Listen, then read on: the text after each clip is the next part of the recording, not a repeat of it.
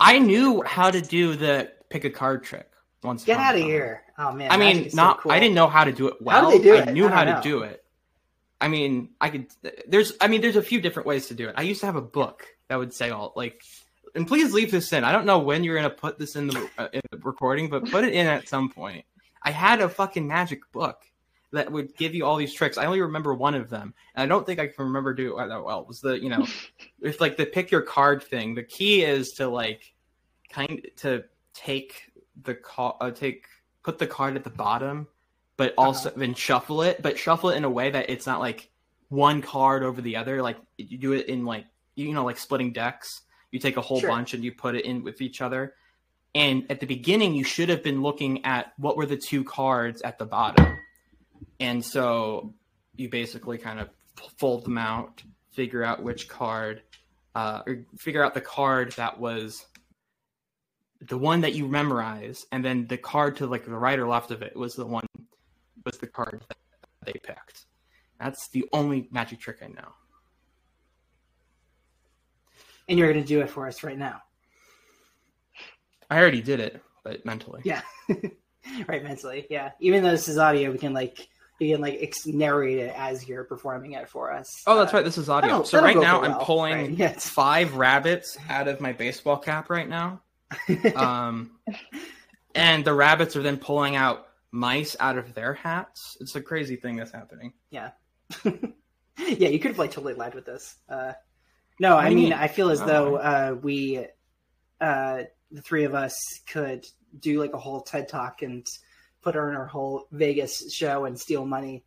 Um, I feel amped after after watching these, but uh, these these four horsemen really do look like they're performing TED talks. That's all I can think about, which is very funny. Where it's like it does look like a very modern setup, yet like it's um, uh, it- like the sleekness of it all. Oh, should we start the podcast? I, I know I kind of derailed us at the very beginning, but we should probably start the podcast. Yeah, we should. Hello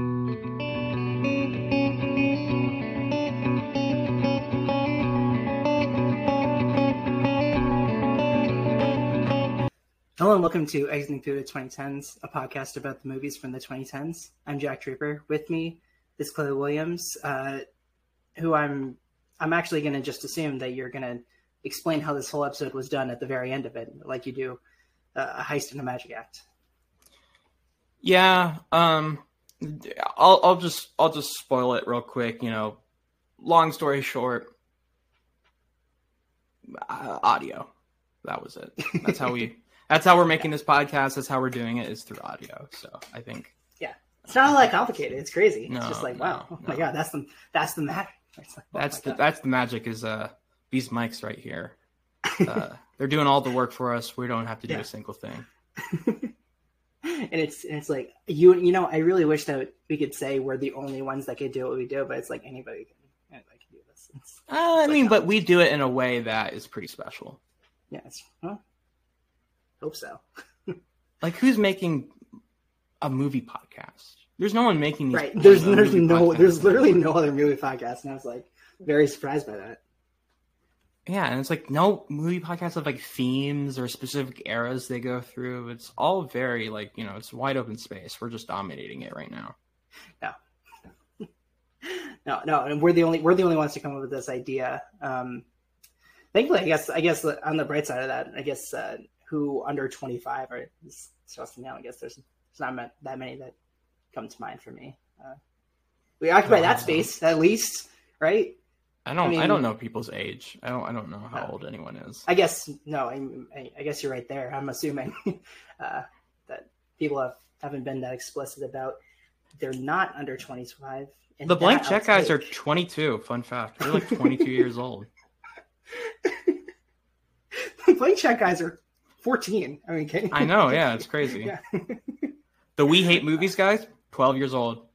Mhm. How did this get You made? know. They're like seven. Yeah. Filmspotting. Is that one? Yeah. Is that is that still one? I can't keep Yeah, track of all Film. Spotting. Yeah. Filmspotting. Yeah, they're Yeah. five year olds. Yeah. Yeah. Uh, the critics from Next Picture Show, they're like they're thirteen. No, we just we can keep going. We'll do this Yeah. for like an hour. I mean, I've actually I've run out. I don't listen to movie podcasts, so I, I I've run out. I don't know anymore. Yeah. Are there more? I thought that was it. Yeah, uh, we could say the almost major guys. You know, they're 10. They're actually seventy-two. Yeah, they're they're just going the opposite direction. Yeah, no, they're they're seventy-two. Charlie is seventy-two years old, and no matter what he tells you, he is seventy-two years old. Yeah. Bryden, Yeah. actually, Bryden, hundred and eighty. It's nuts. Yeah. Those Canadians, Yeah, man, they just don't age. Yeah. They live forever. They're Brian's normal. Uh, Kevin, he's our age. He's like, yeah, he's like, 20, like 22. you just reduced him. Yeah. Uh, nice banter. I thought we did great there. Uh, why don't we get Not related to the movie at all, but No, know, no, it- not- that's not that's at that's, all. that's No. usually it. I mean, it was just banter, it's- and then we figure it out. And then I we mean, we- stumble our way into this isn't a complicated get- podcast, you know. What have we been watching recently? Is how we'll start this off. Uh, Peyton, do you have any? Yeah. PR is back. Hi. Robinson. Lovely to have you here. Um, I've been in my TV era, so I've been watching The Boys. I watched like the entirety of The Boys in the past like two and a half weeks. Good for you. So I haven't been. Yeah. Thank you. A We love little a bit of an accomplishment. Yeah. Um, but no, I like. I don't know the last time I watched a movie. I think the last movie I watched was the remake of The Stepford Wives with Nicole Kidman. Oh, how is that? That's Frank Oz, isn't it? That's so interesting. Yeah, and Glenn Close was in it randomly. It was interesting. I like the original more, but it was a good pass the time movie. It's like 78 minutes or something Mhm. crazy. Oh, that okay. Well, all right. Well, you have me more interested now than I was before. Seventy. minutes. Yeah. Uh, Shit, this I podcast is longer than that movie. nowhere. and that's very, very doable. Um, Yeah. yeah, and uh, that I, I think that um, Stepford Wives is mid to early two thousands for Nicole, where it's like you know she won an Oscar, and that's famously like the run of movies like that and um, Bewitched, where it's like you have an Mhm. Oscar now, and then what do you do next? And the project she chooses like range from like okay to bad. Right. From like It was before at, her wig uh, era, that's for sure. It was it was actually in the middle of the wig era because like thinking about winning uh like the Oscar for playing uh Virginia Woolf and Doesn't hours one and, of our like, friends hours. have a whole essay about all the Nicole Kidman wigs? yeah Jo- uh Johan Bustia uh her piece on Vulture is really really funny Okay. Oh, that's not. And- and also we should shout out- uh Kid Manifesto Sam Hurst podcast um Okay. Okay. shout out to Yeah. Sam. I just, I, pre- you know, it's one of those things you just, you ever just like hear a thing and you're like, oh yeah, there's been like five. I know, and I know someone who wrote an essay about that. Like, I one of my friends wrote something about that. It's a Yeah. weird phenomenon where you're just like, there's a make a connection yeah Right. And it's like, I know someone, a writer, who wrote about that and that was published. like, you know, like it's online people you read can it. look at yeah, it right exactly. now. yeah Like, I, like, it's, it's crazy. It's only this podcast that has made me have that kind of thought process. It's where it's Right. like, uh, you know, Blackhat is blah, blah, blah, the best Michael Mann movie. Oh, yeah. I know like five people who got published writing that just off the top of my head. And I talk to those people. Like, it, it, Yeah. it's, it's bizarre. And I'm not a writer. I have had zero things published. you yet I know, yet I know a bunch of them. It's bizarre.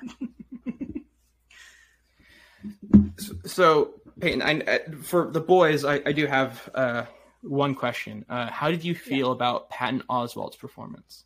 ooh Patton's in it that's fun Patton Oswald. Yeah, Why you're not going to remember because he's not what- actually there. He's a voice.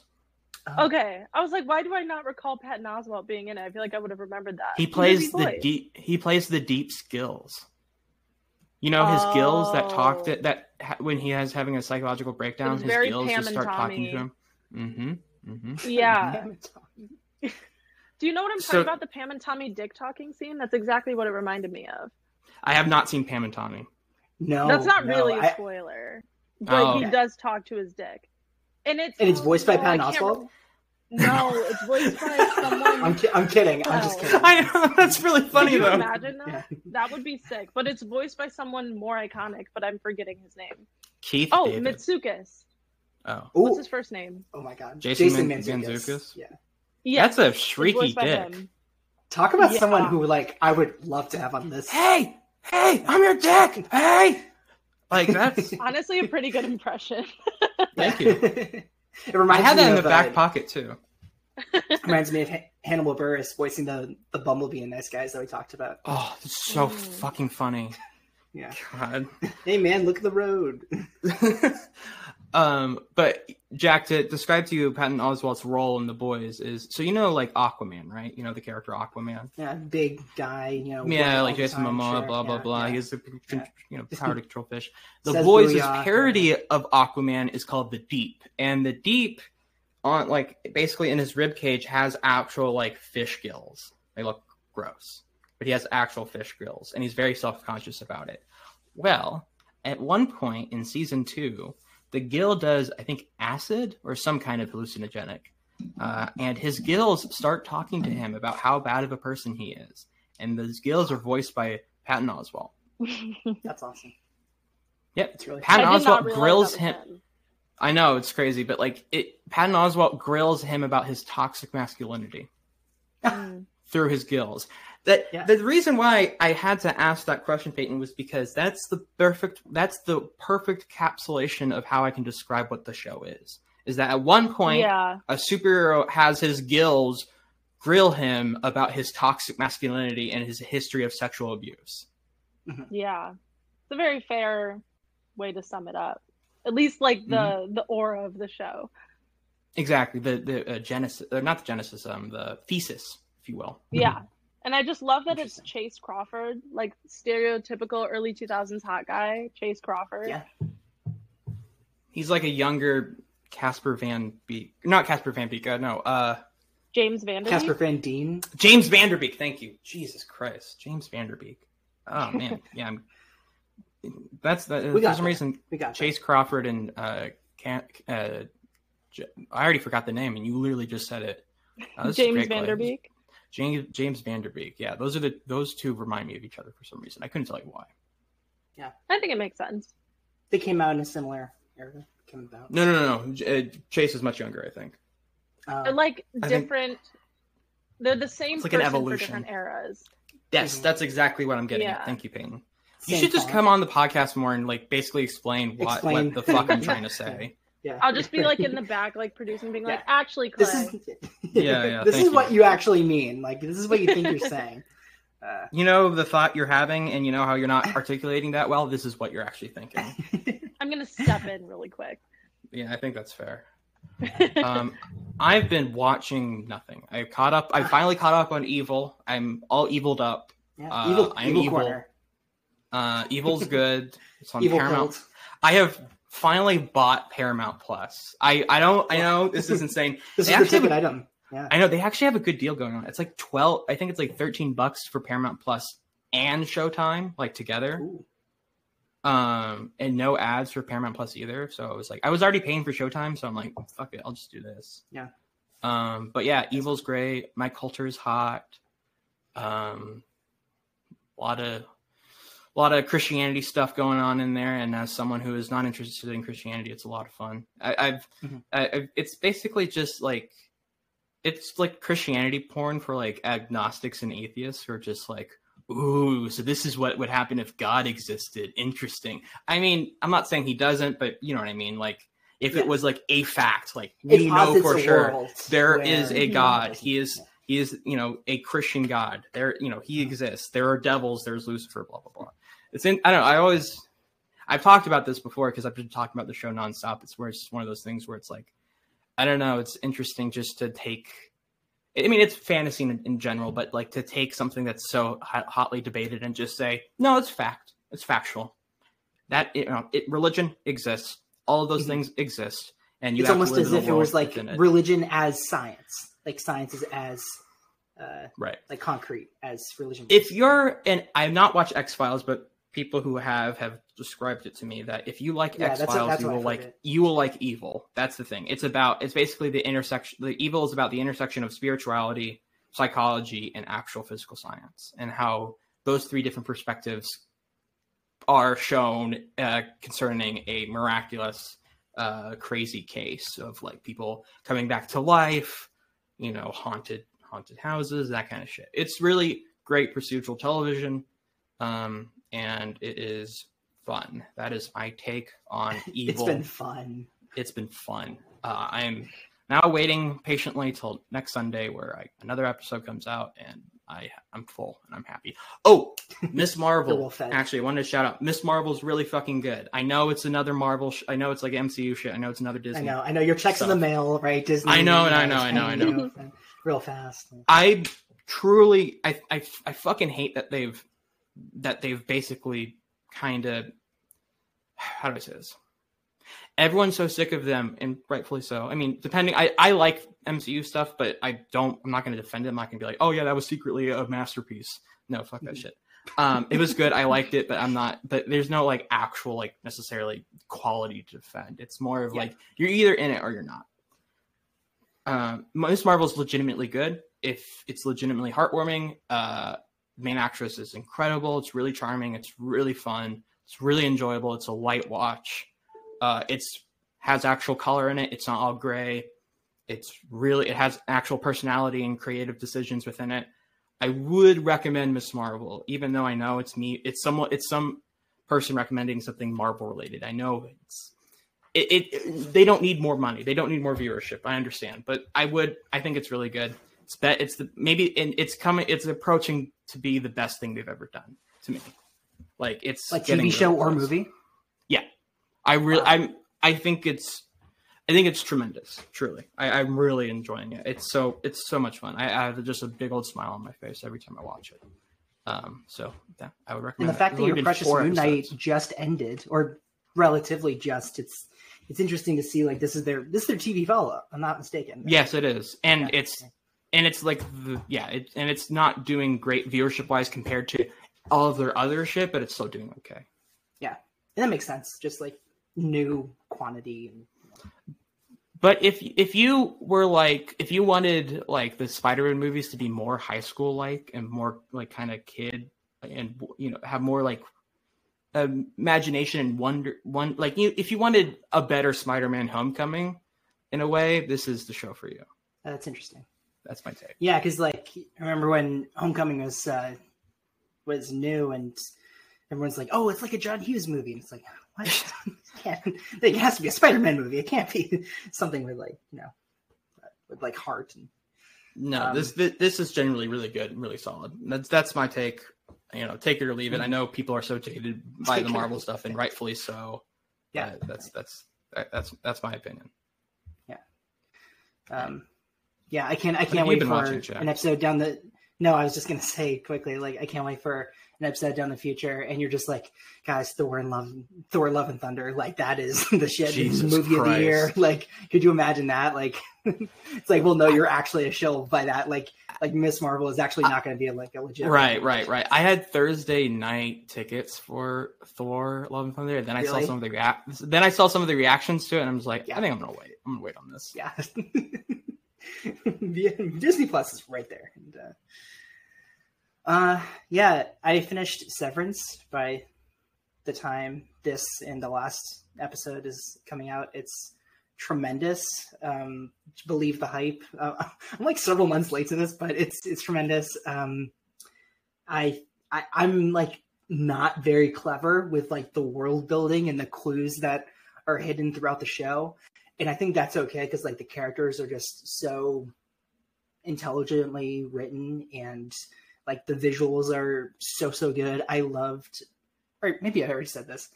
I loved Escape, Escape at Dannemora, uh, the other TV show directed by Ben Stiller, and this one is just as good, if not better. Like the fact that this wasn't adapted from something or wasn't like a continuation from something else. This was just a new idea. Is pretty remarkable to me. Um, yeah, Severance is it's great, and I'm starting the staircase after this for another. Oh, the staircase was good. yeah, yeah. See, I'm- you I'm watch like- TV. You watch TV. Okay, yeah, fair. I'm like I'm in my TV sort of state because Yeah. something I usually don't have tolerance to like commit to a TV show, but lately I haven't had tolerance to commit to movies. But I did watch The Staircase. I watched it with Emily Jacobson, my roommate, um, who has been on Bucks, the podcast. Bucks before. super fan. Milwaukee Yeah, Bucks Bucks super, super fan. fan. Um, but have you seen the docu series? I ha- I have not, but I've um, not seen it. But I remember it being on uh, Dateline. I listened to Dateline as a podcast. And, I um, love that. Uh, Um, and, and it was and same thing with Girl from Plainville, where I was like, wait, I remember hearing this story. Um, and then the show is like, the show is like, this needs to speed it up. Like, we do not need to spend eight hours on this one case. I watched the docu series for the full case, like whenever it came out a couple of years ago, and Colin Firth is one of those actors that I I've always known who Colin Firth is. I don't think I've ever seen a Colin Firth movie, still to this day, that I can consciously mm-hmm. think of. Maybe he's been in something that I am not recalling, but like I've always known who he is, and like I have this very like preppy idea of Colin Firth, and then Right. seeing him in the staircase, absolutely nailing the performance and the voice of this guy in the documentary was fucking scary. It was freaking me out. It was uncanny. He did like a really, really good job. So Yeah. I recommend He's one of those people Toni just needs to be Collette like, also. Oh yeah, Toni Collette's excellent. Um, I've only gone through the first episode. I hmm really, really like it. Um, it's just one of the the shows that I, I'm actually interested in because we've gotten so many right now. They're like ripped from the headline, like you've seen hmm the docu series or the um the Dateline episode before, but now like here's a pretty sweet group of actors like sinking their teeth into these parts, and it's like there's just so many within like three months where it's H- It's like HBO has been unstoppable lately. Like absolutely on a Right. fucking tear between Yeah. you know like last really season ever since HBO Max launched in the pandemic, it's like they've been Right. pretty consistent. no matter how much like shit they get and rightfully so for some of their business decisions um like they have been absolutely fucking murdering it with television like between last season of succession we own the city that was just Barry, out yeah. um barry Oh my of course god, Barry. Barry, yeah, he did nothing wrong. Still, uh, no he did Season? no we're not No. um, he did a lot of things He wrong absolutely Yeah, I don't know. did.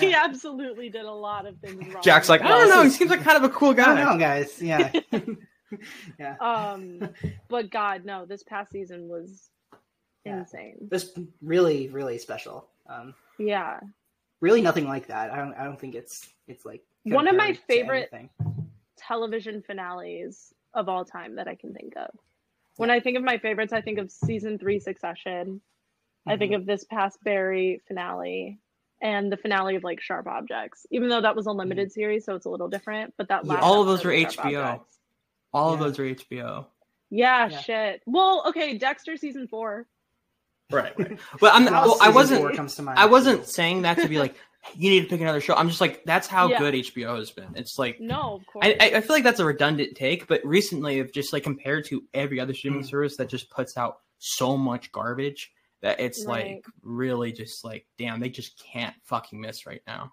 Yeah. Yeah And, and to bring it back to Severance for, for once more, um, the ending to Severance I really like uh, because it feels like there's a few threads that are still up in the air, but yet you could take, and, and it's not like one step in, one step out of being a series finale. Like I think it's very committed to bringing more mysteries and to bringing the characters back and being like a very concrete season finale, which is like pretty cool to see. Where it's like, oh, like maybe we're a mini series, maybe we're not, and it's like this clearly has an idea behind it. right i need to watch severance that's been It's that's fan- yeah, I also really need to watch my list. Severance. can't recommend it enough. Um, I've just been But looking for for, a movie, shows where I I, can. Oh, go ahead. Have you seen? A, have you ch- picked out a new uh, procedural? Well, that's the thing. Yeah. So me and I talked to Jack like was it like last Tuesday, and I was just like, Yeah. me and him were in a uh, video conference, uh, and I was like, I'm ever after I finished Evil, I'm just like, I want a procedural, man. I just want something to just like, and not like a real shitty one, but just like one where I can just kind of like that's quality, but I don't need to put too much attention into. So I'm, I haven't done, I haven't done my research yet, but I'm gonna try to look for one. Yeah. If anyone I has any recommend you do please Broadchurch. me up. Yeah, If Broadchurch, you that's a good one. If you don't start it, uh, you know we'll have to have a conversation. But, Right. I mean, I love. I mean, David Tennant is my boy, so it, it makes sense why I would do that. yeah, no, no. you know, they yeah, did yeah. a. Re, you know, they did an American television show remake of Broadchurch. I did, and I stopped there. I was like, Right, exactly. No one watched it, but it You're happened "That's almost enough." immediately. That's it's so. It's yeah. bizarre. Like literally, it happened. It was like a two or three year difference between the original show airing in, in England and it being a hit to an American one. But this time, but it was and David Tennant reprised this role, but it, with an American accent. And um, was it Anna Anna Gunn or who who played um who played Skyler in um, Breaking Bad? Um, I have no Uh, idea what. I think it is. is. I think it is Anna Gunn. whatever her her was Olivia Colman's role, but it was a bizarre and it was on Fox and it flopped. It was dead on arrival. It's very weird. I think it was called Graceland or something. Not Graceland, uh Grace yeah, I don't know. That's all I got. All right, Jack, what movies have you been watching? Oh yeah, no, I I really liked this one documentary from the '80s called "The Decline of Western Civilization," uh, the Western years or the Metal Years. Um, it's it's just like a snapshot in in time of like these grunge artists in the punk scene and sort of like what their life goals are aside from rock and roll, but then like who actually has a life goal outside of rock and roll, and it's like pretty cool to like hear their their thoughts about like life and love and um and like sobriety. And it's it's pretty awesome. I i uh, penelope Spheeris made a whole trilogy of um rock and roll documentaries focusing on musicians and what their thoughts are about musical performance and everything outside of their lives concerning it. And in this one it's like it gets pretty dark it's like this this one interview with a musician, um, he can like barely speak to Spheeris because she's asking him all these questions about his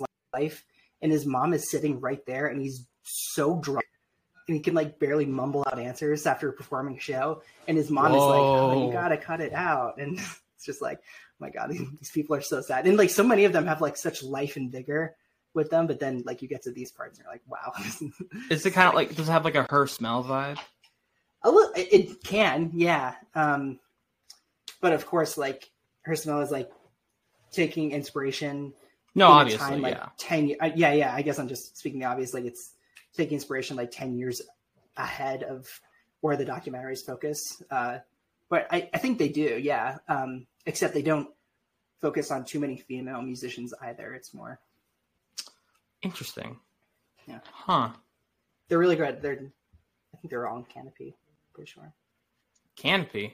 Kanopy. You mean not Hoopla, the Okay. drunk This is piece of this shit is the lamest cousin? ever.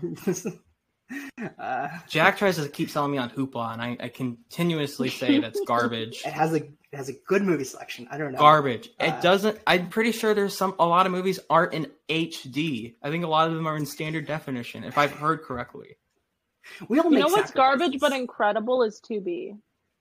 Tubi is good. Yes. No, yeah, Tubi is good. Tubi is good. Yes. Speaking Okay, of you can Tubi- hang. you can hang. Speaking of Tubi, there's two movies we're covering today that are currently on Tubi. Absolutely. As a great Are they? PR, did you have that in your pocket? Did you have that in your pocket? Oh my god. That's crazy. love it. um, I, I think. I mean, we must have both watched it on Tubi. No, I rented it. I didn't feel Okay, like well, I, I did. I own them. Do you really? Do you own them? them in Of course 4K. own them. Um, Fuck yeah, that's steel dope. look, Hell steel yeah. 4K. Um, but lovely transition.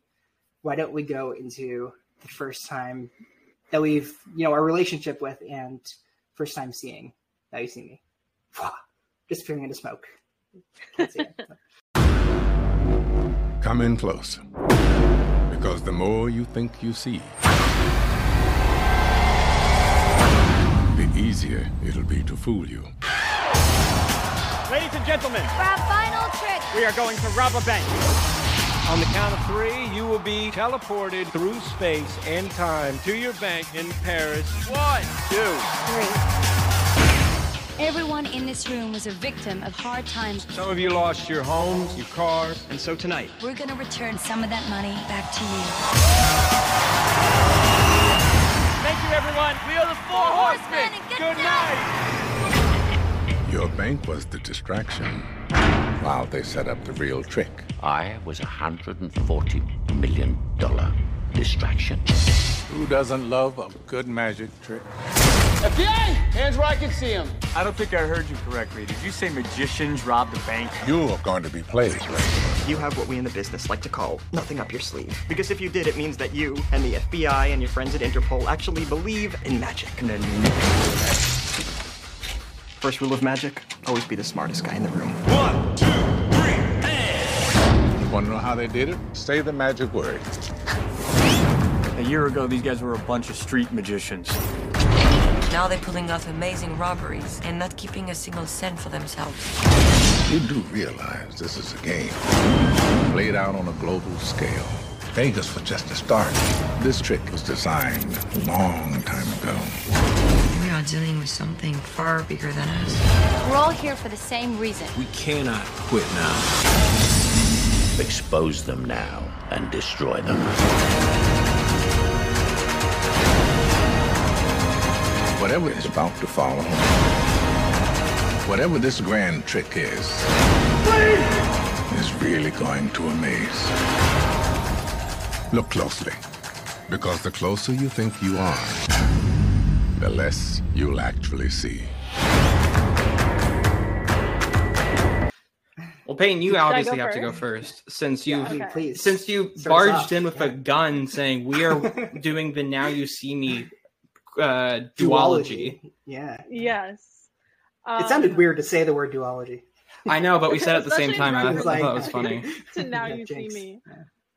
No, the first time I saw Now You See Me was when it was in theaters. Um, I think I was 12 or 13. I was in middle school. And I remember me and my friends went to go see it, and it was packed. And for whatever reason, well, actually, for an obvious reason, it's an incredible movie. But um, it's a it's a masterpiece among cinema. I It's, remember you we know, had uh, to magnum opus. Louis Leterrier's magnum opus. We know, yeah, Criterion it's in the AFI top 100. Yeah, Criterion. Yeah, yeah, yeah, yeah, studied in schools, thesis. I could write a thesis about it. yeah. Um, Please do. I would read that in a heartbeat. yeah. I College remember we courses sit, like we're not teaching anything lower but this. Yeah, yeah, right. Yeah. We had to sit in the lower section, so we were like looking up at the movie. But I remember exactly. Clay just acted it out. Full Yeah. back arch, neck craned skyward. I'm a committed Um, physical performer. I don't know what to tell you. He's very method.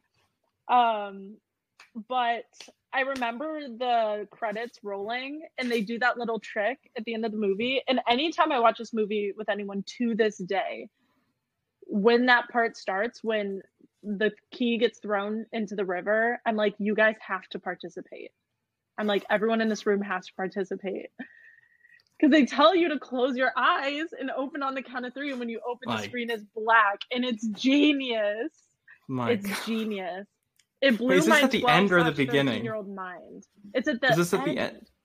Yeah, it's at the end. It's at the very end of I- the first movie. I watched. I can that. just I imagine, like, like a you're- few days. movie, they say you the Yeah. closer you look, the less you see, and so they tell you to close your eyes and to really focus.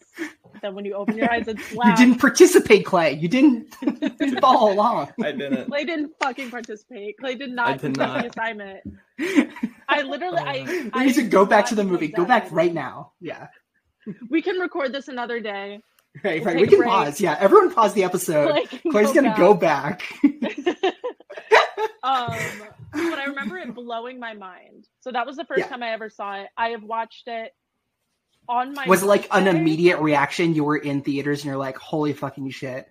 This Yeah. movie about magicians robbing people of their money. You shot your Yes, six I was shooter in like- the air and said Yahoo. Right. Pop cha- sha- pop champagne. Yeah, Uh, parades were was in the before i was like properly a movie fan also so i was like man Wow. when people talk Yeah. about the shawshank redemption this must be the feeling that they get That's awesome. Yeah. I love Just- it. I love it. knowing that you've sat there and watched pure excellence i was so Mhm. excited and i was there with three of my friends we started calling ourselves the four horsemen not even kidding That's sick. Yeah. I Um, fucking love that. That's like my. I think I've I've heard a lot of things in my life. That might be my favorite thing I've ever heard. to this day, I could pull up, I can show you the receipts.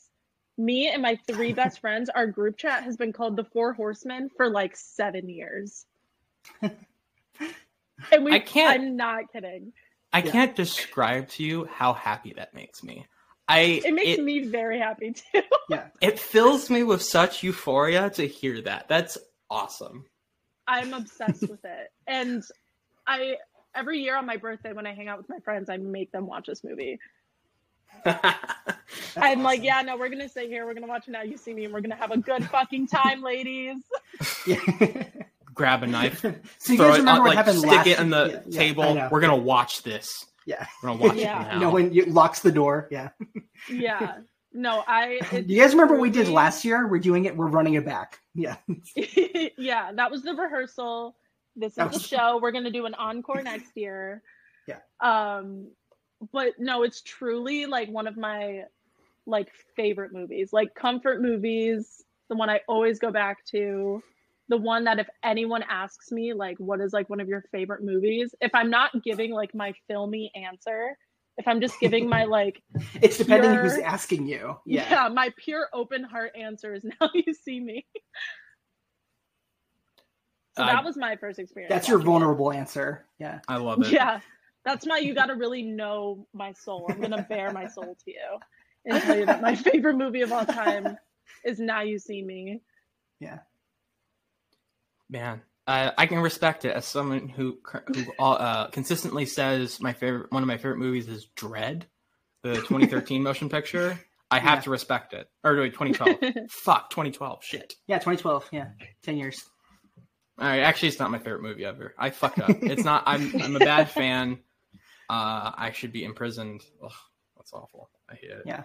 Uh, I also saw this in theaters. I know that's a Ooh, yeah. crazy, crazy coincidence that I actually That is watched a movie when I was 12 years old.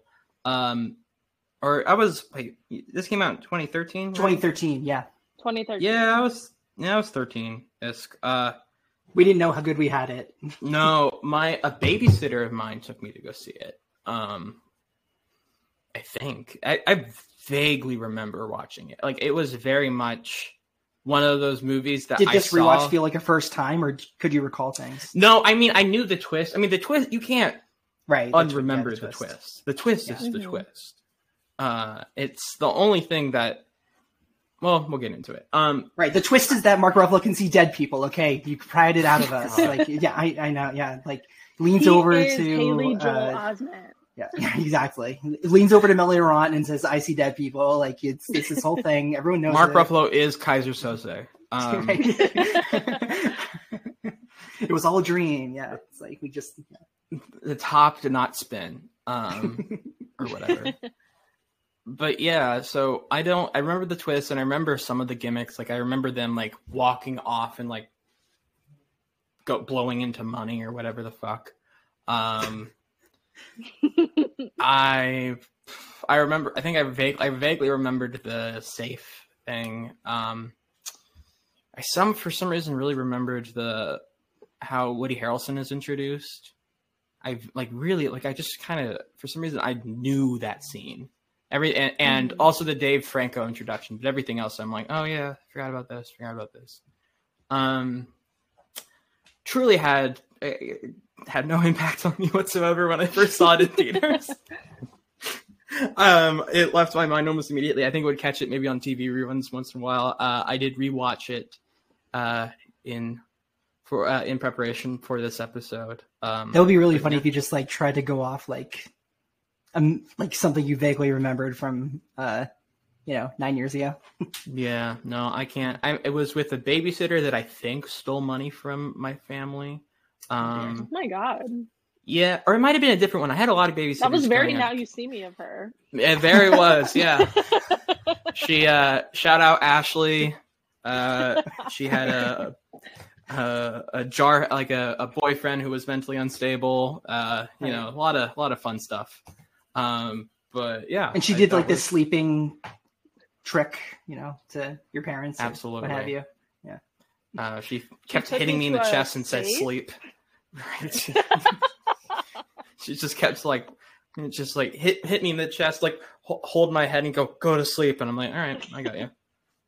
Um, but no, it's I don't I don't have a ton of memories of that movie. Um, I think she I think she also picked it too. I didn't pick it. I think she picked it. Like we're gonna go see Now You See Me, and I'm like, That's so funny.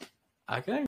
I mean, I think I was at. It was like you know I was like 13. I didn't really have other shit to do. I'm like, I guess Mhm. we're watching now. You see me. I think it was a hot Yeah. day in the what day? It had to come out in the Summer summer 'cause this- release. yeah. yeah, exactly. Yeah, this was Uh, totally like yeah. No, I remember this. Okay, I definitely saw this in theaters. It was I- May. I- it was a May release. Okay. interesting. right? Yeah. No. Oh, then you know what? We might have saw it in June then, because I don't think it. No, I think maybe it was. It was still in. Mm. It was a late like, May two- release. Yeah. Yeah, I think it was like still in theaters like two months later when summer break for me actually started, and so Mm-hmm. that's probably when I saw it. Like I didn't see it opening. I wasn't like there opening weekend. Like now you see me. Now you see me. Um, yeah. Jack, before we actually go to you and well, on the wait, did you see this movie? Is this your first time seeing Now You See Me? Is there like a great story about it? Um, yeah, no, I, I can make this short. That I uh, it was my first time. I hadn't known much about it uh, going in, aside from the premise. Um, I, I knew the cast. Um, I heard there was a twist. I didn't know what the twist was. Um, no, yeah, and they're these are like super watchable, and and they have like a really cool like sense of humor about them. I guess that's my logline review. Okay. Let's let's let's get to brass tacks, uh, Oh my ladies God. and gentlemen. You didn't like Um, that review. No, it, I mean that was great, perfect, five out of five, perfect review. yeah, it's about I friends who steal to- money together. You know, that's pretty. I cool. have to ask Peyton a question, and we teased this question on our previous episode. Okay. When we asked you to give us a list of films this time around for your returning appearance, you gave us Oh, what, no. five films. What was it five or six, Jack? Five, six? I, uh, oh my god. Yeah. Hang on, I'm pulling it I up. it was. I think I'm pretty sure it was five. I mean, if you count now, you see me one and two as one film. I'm sitting Yeah. here waiting to be called out. I know exactly where you're going. Well, it's not a call out. I'm just very curious. No, I mean, what I else do you a- call this? I need an answer. This is an ambush. curious. Clay. yeah, It is an This a ambush. fucking all right? interrogation. I, I need an answer. Okay. And it's not a yes or no answer. It's a very much uh, an explanation. It's an excellent. It's a short response. Yeah. Three out of the five films you gave us Mhm. star Jesse Eisenberg. You gave us The the, art of self double defense, the double, and these ones. Yeah. and these. What the fuck? He's incredible. He's my Okay. Good favorite. actor. Yeah. I love him. He's iconic. He is the moment. He is everything. Um, he kind of ruled the 2010s. It's true. It's I don't. true. I don't understand the confusion, Clay. I'm. I was confused. I, I'm not I like gonna that lie to you. answer. the Yeah. Best. He's the Yeah. best. Okay. I love so that did you man. you but you you definitely were like, "Oh, he's one of my favorite actors from like when you like He directed a from, like- movie this year too, so like that's pretty. You know, I'm sure you're like super hyped about. Uh, yeah. I did not consciously put that many Jesse Eisenberg movies on my list. That's so it just consequently so happens that so many movies I love have him in them. And I was having this conversation with someone because I met someone at a party and they were like, "Oh, what are some of your favorite movies?" I'm like, "Oh, I love Now You See Me. I love this movie called American Ultra. Um, I love The Double. Oh Have you seen The Art of Self Defense?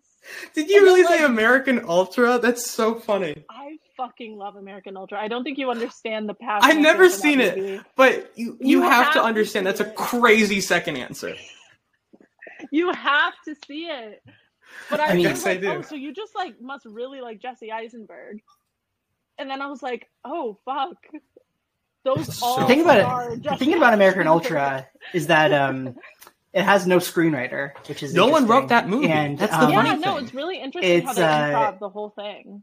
the the, uh, the script ra- uh, landed from the sky, uh, it, and I I like the uh, pairing of Eisenberg and K Stew together. I think Yeah. it's like they have more I don't like similar that. mannerisms that we like to. I don't like K Stew.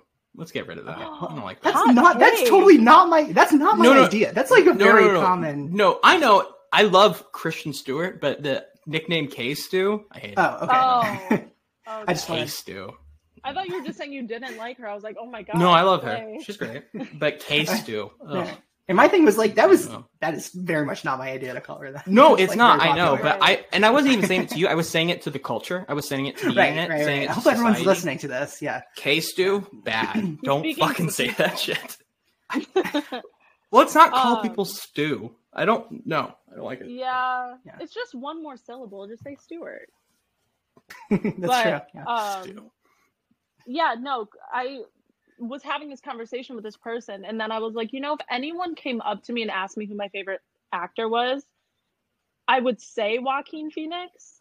Right. But statistically, that's not the case. It's, it's very interesting how that works. Yeah, because I'm like Jesse Eisenberg is like ninety percent of the movies I've seen him in, I like love Right. and are like comfort movies for me, especially.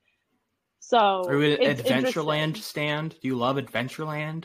I don't like Adventureland. Uh, I've only seen alright. it once. Maybe I could watch it again, but I didn't like it. I like Zombieland. Mm. It's not the yeah, same and of course, thing, but they both Zombieland uh, reunion. Yeah, in uh, Now You See Me. Oh my god! Emma Stone is yeah. in Now You See Me. Huh? Woody Harrelson Oh. and Jesse I Eisenberg. know. I, I know. Oh my god, got me. It got. Oh my gosh. I I also love good. Woody Be funny. Harrelson. Mm. It's just like an. I haven't seen. Adventureland, or, or uh, I haven't seen Zombieland. It's Wait, it's really? good. Yeah. It's a very fun movie. I didn't like the what's it called? Like Double double tap. double tap. I didn't like double it. tap. Yeah. You didn't like double tap? What I the did that wasn't a very convincing, uh, memorable tagline for you. Zombieland double tap. Um, I it's funny though because I feel like we had a conversation on our Night Moves episode about how Saffron, uh, your co-host, is also Jesse. really big into Jesse Eisenberg. He's so hmm. good. It's just so He's funny like- though. It's interesting because I wouldn't say that. Well, I don't know. I like both agree and disagree with the statement that Jesse Eisenberg has tremendous range. Right. because I'm like, I feel like, you know, he has like the social network and like Zombieland and like, I don't know, like more serious dramatic roles than his comedic roles.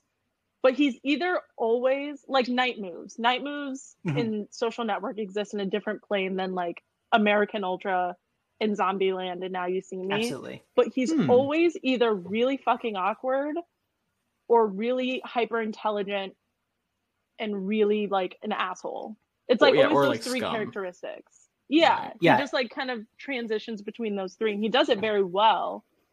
But it's not someone that I would say is like, oh, he has incredible range in in the movies that he's in. Yeah, and his thing is like he's either the smartest person in the room and it hurts him, or he thinks that he is, and that's like his toxic. That's the the toxicity of his character. And I think it's also very important for the Social Network to come out in 2010, and for these Mhm. interesting roles to like come afterwards. It wasn't like the middle of the decade, and then we just see this interesting run for people to write him parts that played to his very specific strengths. Because you're you're right, I, I, and this is this episode's coming off coming out after um, game night, and it was something similar that we discussed with Jason Bateman. That's it's like Mhm. when you Jason Bateman was on the podcast.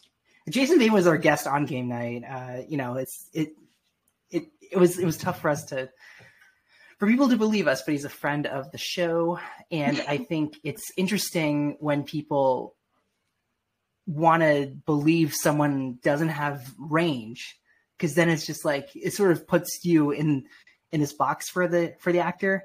Uh, but but Mhm. for Eisenberg, um, I think it's it's this idea where he's like, you know, I I'm not going to drastically change myself to fit the character. What I am going to do is like make the character like very uncomfortable or very intelligent. I think like he can, he can do both very well. He doesn't it's not have so much one of a mode. thing.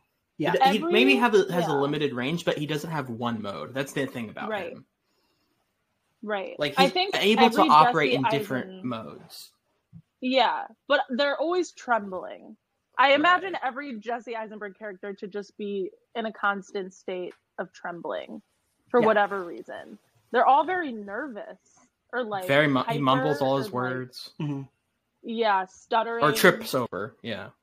Yeah, but it's and because he's so sheltered, it's almost this idea that it's like he almost has the the issue or the issue that I think people can play as um, an addition to the character where he has trouble finding chemistry, and his thing is to like repel scene partners, um, like like that Harrelson terrifying and, interview. and as yeah, exactly. Um, like uh, himself and Harrelson, like they have like a a few scenes where they have a back and forth, uh, but it's not it's not like you can tell that they are um, like longtime partners that become friends, but they almost feel like a like a nephew and an uncle. Just like that, Yeah. it happened to be in business together. or it's like that, and and uh, people have sometimes referred to these movies as um, uh, Ocean's Eleven, but with magicians uh, from from what I've heard, and it is interesting that those. I mean, you know, very very different. I'm not trying to like it, it's. I don't want to go through this whole episode just comparing them. Um, Yeah, right. I don't feel like these characters are gonna like go out to a diner like the next morning, like the like that crew would. Um, like, Right. granted, I, I again like don't want to compare, but I think you can absolutely imagine a movie um, like the characters existing outside of the movie for for the Ocean's trilogy rather than this one. Yeah, no, Mm, I right. agree. I think that the the four horsemen very much exist only in the movie. It's like you can't picture them doing anything else. And when I was rewatching the second one, actually, I was rewatching it um, with Emily, and she had never seen it, and she was like, "I love that everyone knows who they are wherever they go. Everyone's like, "Oh my god, it's the horsemen," as if like magic is like not a niche interest. That's so. like- it's so funny. Yeah, I It's have, I have the exact hilarious, same but I'm like, if like, magic down. was yeah. like this, I would be. It's a nationwide fuck out all phenomenon, the time yeah. too. Yeah, I'm like, It if magic was like that, if magic, if there Mhm. was a Robin Hood magic squad, everyone would know. It's almost just like ma- like magicians were rappers or something, where it's I was just, just- like, I oh just yeah, about to say, you were yeah. from the underground scene. You did that song, like that mixtape eight years ago. Yeah. you know all that kind of shit. It's where it's they like are it's the so Migos. funny. Right, treats- exactly. They are the Migos. it treat it treats the Four Horsemen as if like they're like a an underground indie band who are now like super popular because like they got like a big album that that blew up. I I would imagine, and yeah, no, it's this interesting thing that they treat the magicians like um it's a phenomenon, and The then like it, it yeah, like the Kardashians.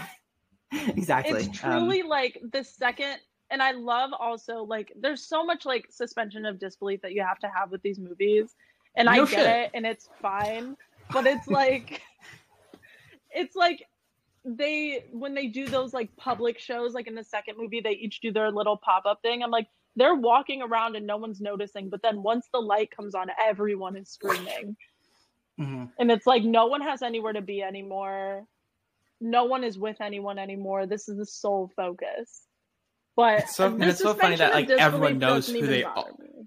Right, and it's like also funny that everyone knows who they are immediately. There's not that one person who's like, "Who the fuck is this?" It's everyone's like, Yeah. "Oh, it's you know, it's like yeah, exactly it's Jack Wilder like doing the card tricks. he's alive Um, yeah, he's alive, right? Oh my gosh. And I No, love I- how I- I think like, that- oh, you've inspired me to fake my own death because Yeah. of your. And it's like I that's this big trend now. I love that Radcliffe performance. That's so great. Um, it is this interesting idea though you bring up about how like everyone sort of. I mean, it's it's not a complaint, I suppose, or maybe it's not all the time a complaint. At uh, the franchise is pegged with this thing about being very silly and um, not being very cohesive with tone, Reality. I, I right right with existing in our universe. Uh, um, but I think as unhinged as they are, with like a concept as magicians pulling heists, I think you automatically like invite um, those kinds of things because like it's inherent within the concept. Um, it, and, and for me, like because it's inherent within the concept, like it doesn't um, matter tearing apart like things individually if it just goes back around to its conceit. Mm-hmm. It's but it's so genius. You know, like you have movies like Takers, you have movies like The Town, where it's like, oh yeah, we're gonna get these brawny guys to pull off these like heists because that makes sense. I'm like, if they could do it with illusion and not have to put themselves in gunfire, like that's the perfect heist. It's the perfect Yeah. concept. But what you're like, saying I is get, like, it, the town would be improved so much if Jeremy Renner started like being like abracadabra. exactly. If he was a little bit more like his character in The Immigrant. Isn't he a magician? oh, oh my gosh. Yeah. Yeah. I was just going to bring that up. Oh my God. Yeah. yeah. If he, that's if he absolutely just had a Yeah. little cameo to be the fifth horseman. That's That's so all funny. I'm Yeah. saying. Yeah. yeah. The fifth horseman. But- It's Jeremy Renner. Yeah, exactly. I think that one thing that you have said of the idea of people like the discernment between knowing the movie that you're watching and the movie that you want it to be is like such a big thing. Especially with like movies that don't really make sense. Like of course like you know they teleported him to like an identical seeming safe and then he has like no fucking idea and it doesn't really make sense but it's like that's like the Mhm. point it's a movie about heist and magicians and if you want to see something that makes sense, it, w- watch The Prestige. You know, like I- I, feel. exactly. I mean, again, different movie. Like you know, That doesn't I'm make sense either. compare- Yeah, right. No, that- yeah. But Unless it's, you believe Christopher in Nolan doesn't make sense. You know, it's uh, it's a It's like, twist. what and, movie you about know, magic yeah. makes sense yeah, no, it, it's no, absolutely. Immigrant. Like, and that's The Immigrant and makes that's, pretty sense. That makes a lot of yeah, no, sense. That's pretty straightforward. Yeah. the down. immigrant's not Uh, really about magic I agree to disagree. I, I honestly though I would love that take if like you were you were coming in and you're like guys I think this was really about the magician like that was his story It was Um, really about magic. If we were gonna get down, you could really get down to it. James This is Gray was saying to write this right. whole time God. yeah Uh, uh, Um, yeah, I'm coming out with a new Roger Ebert piece. It's going to be about how I believe the immigrant was really about magic. um i'd read it but Shit. I yeah I, It's me, Robert Daniels, oh Peyton, also Roger Yeah, Peyton, Ebert yeah, uh, yeah. alumni. um oh man, I no no I mean that's sort of the not issue um that's uh, that's that's the flair of the magician like you don't know Mhm. how they did that I mean it's kind of silly to say out loud you don't know how they did it and it's like it could be anything I think it's like a creative bold choice um for uh Leterrier and Solomon to for who wrote this to be like you know what? We don't know how magicians work, and if you do, it kind of takes the fun out of it. Why don't let's just like posit that these magicians actually exist in some kind of Earth? you know? Yeah. Uh, I think that maybe like if I will give any if I will like let the stubborn wall down and be open to any credible critique. Um, I'm about to throw some. I'm about to throw some once you're done talking. Oh, I know you're nine right. years later, you're ready to tear down the wall. It's like, but like I I understand that like the difference between like movies like The Prestige and the this is Illusionist that like came out around the same time.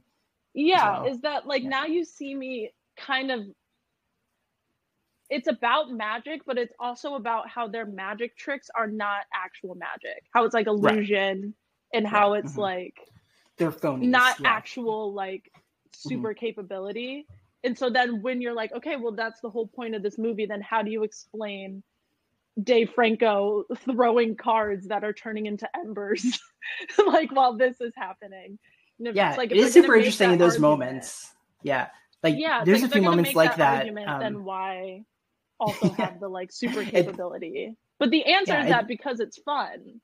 We we have a good time here. it's fu- it's fun and it fucking rules. Yeah. um, The answer is By the my way, I- adrenaline is on ten thousand. That's the answer. but I, I also think um, if we were, you know, sometimes in these double feature episodes, we'll talk specifics about the first one, and then we'll go on to specifics about the second. I think once we do favorite scene, once we want to move on, so like that that seems to be what we do most of the time, right? yeah. Um, Yeah, yeah. If we I have no think- issue, if we want to. Yeah, I think uh, I think that works. I think we'll just talk a little more about the first one, get into the second one, then maybe get back to our overall thoughts on both of them. Um, I don't like the first one at all. I don't like the movie. Um, the first one is really boring to me. I get really bored. Uh, I don't think it, if we go from the Ocean's Eleven idea, and I know this is, I know Jack clearly said he doesn't want this episode to be now you see me compared to Ocean's Eleven, but now since I think about it, I hate the approach to the first Now You See Me, or not hate, but I dislike it. It's very interesting. I don't like that it's Ruffalo's perspective. It feels like the most boring perspective you can take. It's like if Ocean's Eleven was through the perspective of Andy Garcia. Actually, that kind Like- of fucking rules. No, oh, if it was, all right, if it was all from right, Terry, no. if it was from Terry Benedict, I could I'll be like, okay, I'm in. What, what are we doing But- here? Let the record show I have not seen Ocean's Eleven. okay. Well, he he's the bad guy. He's the guy like he's the Okay. peop, he's uh-huh. the guy that uh He took George Tess away Clooney- from Danny. They have a banter about it. You know, like, right. They Well, shows Clooney the is trying to casino. get over on him. Clo- that he's the he's the target. That was He's the, that's the conceit. Yeah, that's why He's the he assembles the Ocean assembles the Eleven to take down Andy Garcia. um like Andy Garcia. and Andy Garcia plays catch up to all of the heists and stuff. Mhm. It's and the reason and and the reason in watching the second one right after really made or not right after but like the day after made me really realize that it's like oh this is really this is why I don't uh, this is why I dislike the first one quite a bit. It a lot of the heists happen after the fact. Like it, it it's oh, it's like all the heists and tricks are almost done like uh, especially at the end of the the safe stuff it's like it's just really unsatisfying a lot of the time where it's just like we don't get to see the approach we don't get to see like actually how it happened we just see them just like oh i guess this is how it happens here's a flashback okay that's how it really happened um and there's also no interiority with the horsemen themselves. The horsemen take a backseat almost immediately after the movie starts. It's about Ruffalo's character, and the thing about when you're fo- following Ruffalo's character is that you don't even know the character itself. Obviously, at the end, it's like it, it you have no sense of actual like.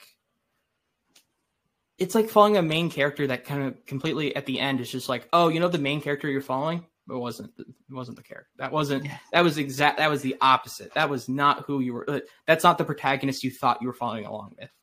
Um, and the twist is fun in the first one for sure. It's a choice. It's very.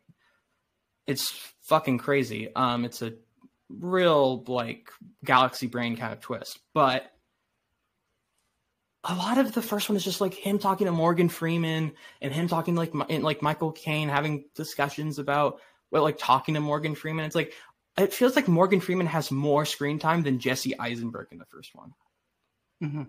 and I think that's a problem.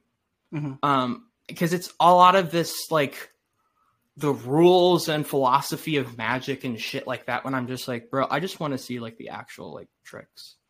yeah, the Um, mythology is kind of white noise to me. Like everything concerning the eye, I just kind of tune out. And the Um, first one's so much about does the eye exist, does it not?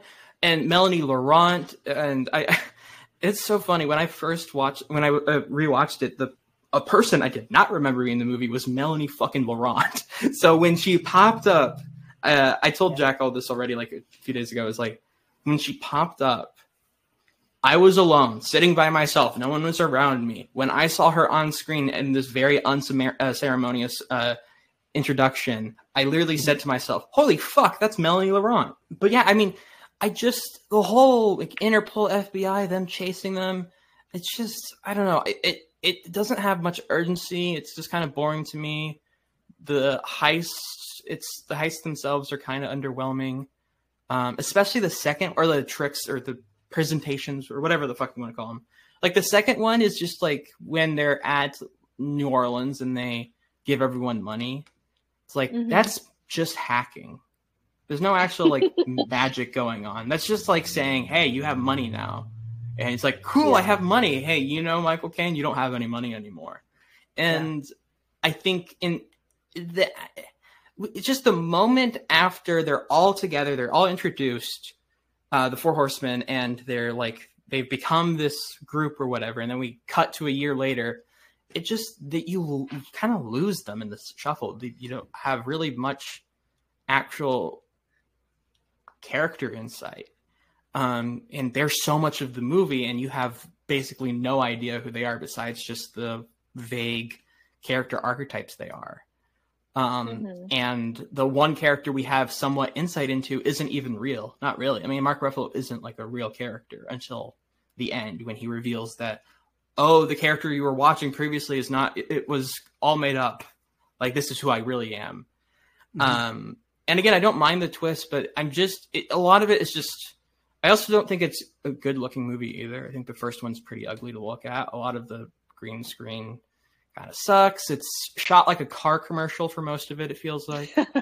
um, I just, I just Louis Leterrier, the you know Mr. Frenchman himself. Uh, I don't think he's a good director. um, and it's so funny because Your like, favorite MCU other than Ms. Marvel was Incredible Hulk. So this is this is interesting. Tim. Roth innocent. Tim Roth innocent. I will always put that in stone. Innocent. Innocent. He is a good abomination. I'm glad he's coming back for She-Hulk. Um, but I know that's the nerdiest thing I'll say all day. I promise. Yeah, I, Um, I, I kind of I like do love that you minute. compared the cinematography to a car commercial because I do totally see it. yeah. Yeah, it's hilarious. The highlights to me are, you know, when and you can definitely tell like the look that John Chu will bring to the second one. Like it's like I, you know, you can. I think people have criticized like like the sometimes like it, even he doesn't look all that vibrant, but compared to this, it, it looks. Oh, compared to this, better. he's Yeah. fucking Martin Scorsese. I mean, he is so much, so much more of a better filmmaker than Leterrier. Um, Mhm. and that's why I really like. Well, really, is a I like the second one. I have a lot I like of fun. I like two a lot one. actually. Yeah, I like it so much more because it actually has fun with the premise of like magical thieves because it shows you like the actual like whimsy. I think two is much more of a imagination comedy behind too. Yeah, it's also, but it's I don't know. It, it feels so much more inventive. It's better shot. Um, you actually have characters who are real instead of the fake ones. like instead of like, and also the present. A lot of the TED, like the quote unquote TED talks, lack so much energy from like the actors. Like at some point, it feels like Isla Fisher is like, why am I doing this? like why? And I think it's very noticeable why she like she is not in the second one. And I think I, I think she did not. Ha- it just feels like she did not have fun making the first one because I could tell in her performance. Um. It was also because she was pregnant and she couldn't do it. Oh well, never mind. I'm sorry. Um. I was but- gonna say I do really feel her absence in the second one because I do think that- Really, yeah, I think that um I like this uh, is what's her name that I so much more. name. I I think Lizzy just call Caplan is like the best performance in the movie. Okay, Yeah. wait, what's her name? Lizzy, Lizzy Caplan. Caplan. If you've Lizzy seen Cloverfield, Caplan. she's one of the leads at Cloverfield. That's where I Is she not from. Janis Ian from Mean Girls? Same. They are the same. Yeah. Yep. Yeah. Okay, I was gonna say because I I was gonna say it's terrible. I couldn't think of her name. I was gonna call her Janis, but I think that her character just feels so scripted. And like, of course, the Now You See Me see that. movies are. It's not nuanced. Like it's like I know what I'm watching, but her character just feels like. Like I can feel the writers being like, "Oh, this would be funny. Let's make this kind of like spunky, sassy, sarcastic, like female character." Zoe Z- Deschanel, And that's- you know. uh, yeah, and that's all that she's gonna be. So I was just No, like, I don't know. I see what you mean. I do enjoy the second one for sure. I don't like it more than the first one, but I I do think I have like a nostalgia bias with the first one for Mhm. sure. If Oh, I that's had totally watched them fair. both for the first time, like this Yeah. week or something, I probably would like the second one more. Yeah, Um, and plus you're being humble but- because you brought were you were brought on for two to script doctor. Like we we know this, and it's on your Right. Wikipedia. Yeah. It's on your IMDb. Yeah. it's on my IMDb, my Wikipedia. If you look up my social security number, I'm sure there's a note there too. Doing Um, that right now. Yeah. um but yeah no i i missed isla fisher i think that it would have been better if she was in it i think i would have enjoyed it more maybe it wouldn't have been better but i would have enjoyed it more Interesting. Interesting. I, yeah, I just It's also interesting that we're coming off our Gatsby episode, and like this is another Right. 2013 performance. Yeah. right. right.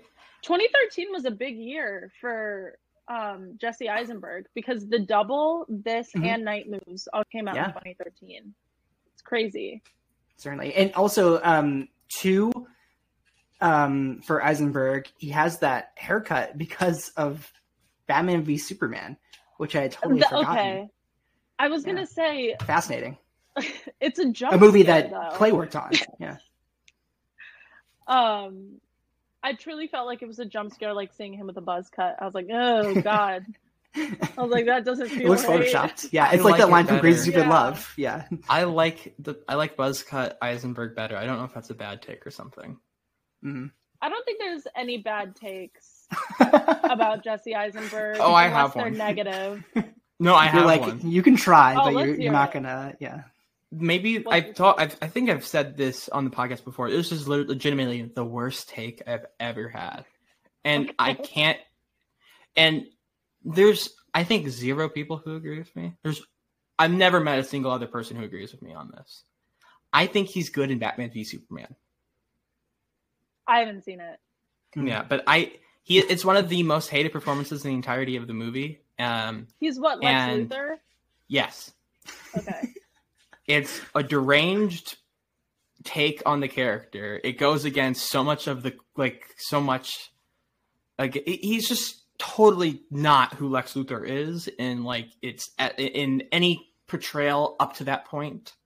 Uh he's very Lex Luthor has never been a Mark Zuckerberg type. He's always been more like statuesque. Like if anything he's been more Steve Jobs than Mark Zuckerberg and even though that's not a great that's not a good comparison at all but whatever. It, it- it's like he's more like a you know serious businessman instead of like this like weak like weak.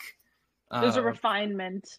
right? A Yeah, like yeah, like he could run for political office. He's like Mhm. you know very much like uh you know a sharp chin. Everyone you know oh Lex that guy blah blah blah. And it's He's a funny great- because he can run for political office and he's a high school bully. So he has this he has this complex where it's like, you know what, he's he's like the thorn in your side, but also like very, very intelligent, which ultimately brings down many of his characters. And the thing about Eisenberg as Zuckerberg is like they don't look or sound very similar, but it's No. it's sort of like our precious Steve Jobs. You know, it's like you find someone who's like capturing the essence of I mean, uh, you know, I guess this is just Sorkin, but you find someone who's like capturing the essence of a real person, but not so much like the exact carbon copy of like a real person. Like everybody knows who Mark Zuckerberg knows and looks like. He's always been famous when we like know the the like we can do an impression of him, but I don't think Zuckerberg goes for that, and that's why it's a great performance. Right. Yeah. And Zucker and Mark Zucker like Mark Zucker Lex Luthor and Mark Zuckerberg are not the like they're just two different character archetypes. But that was Zack Snyder and Eisenberg's take is what if what if Zuckerberg but more maniacal and more and like more zany and deranged. Um and everyone hated it. Like absolutely like ripped apart, ripped to shreds. Not a single person liked it. The comic community hated it. The critics, everyone hated that fucking performance. I liked it. I don't know. It's enjoyable. I have fun.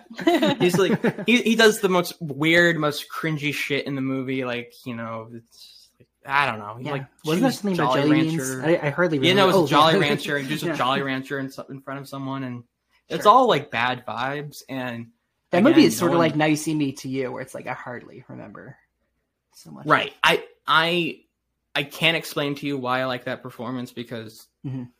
no one does, but I like it, and that's my. I guess that'd be take. kind of. I guess in That that is my worst that'd take. that's that's the one. It would be kind of a fun idea now to to cover it, just to reevaluate like if you actually like it or if it's just like you at the time liking it.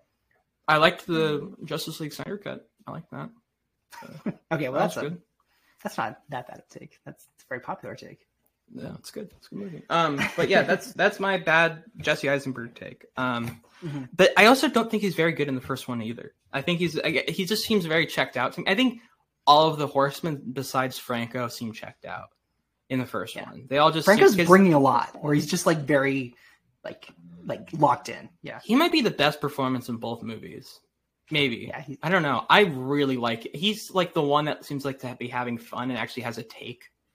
Um, that's Right. a little like chip on the chip, you know, chip on his shoulder, more fun, let loose. And he's also allowed to be more physical. I think that's another thing too. Like there's all a much other- worse performance out there, like a much worse Right. version of the character. Yeah, like Eisenberg. I mean Eisenberg, um, Fisher, and like uh, Woody Harrelson don't get to like move that much. I know it's a weird thing to say, but they don't like get to run or like have like mate like like actual like physical like a physical performance that affects the film. They're not Yeah. in a bunch of action or whatever. Mhm. Franco is, and he commits pretty hard to it. And I And the closest thing we get to an action scene is really just that one scene. and it's good. I actually like that scene. And it, yeah, it's super fun. I I love and I love and that's when I love the magic shit is like the handcuff stuff is always fun to me.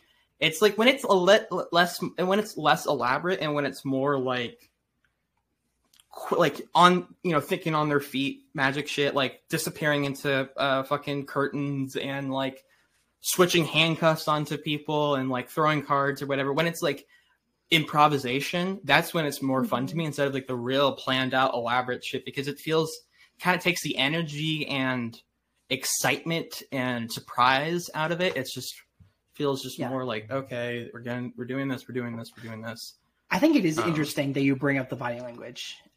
Um, these leads were uh, at one point written for older actors, and then like in the production, they were like, "Let's go with a younger younger cast, like you know, with like the lead or one of the horsemen being like slightly older uh, with Woody Harrelson."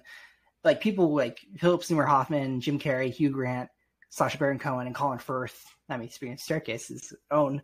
Uh, they were all considered for the leads, but then they were just like, "What's Isla Fisher, Jesse Eisenberg, and Dave Franco doing?" Uh, which is like super interesting. Um, and That is very interesting. Yeah. It would be a very different movie, Mhm, but I don't think it would be a better movie.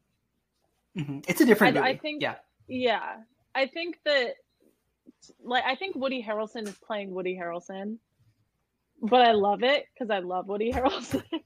yeah. it's like No, I he's can't, he's great. Like, yeah.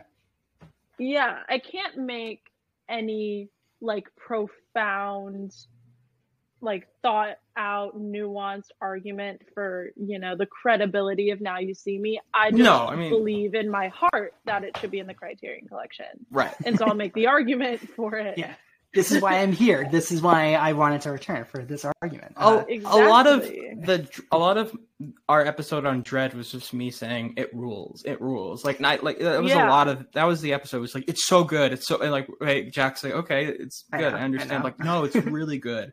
It's really really good. no, no, and, and that episode too, where it's like Isaac, who's so gracious, who's you know like uh, published writer and like one of one of our, our most sophisticated like uh, uh, like journalists, and he was just like very intelligently like laying out this this whole thing about Dredd, and you're just like, it's so good.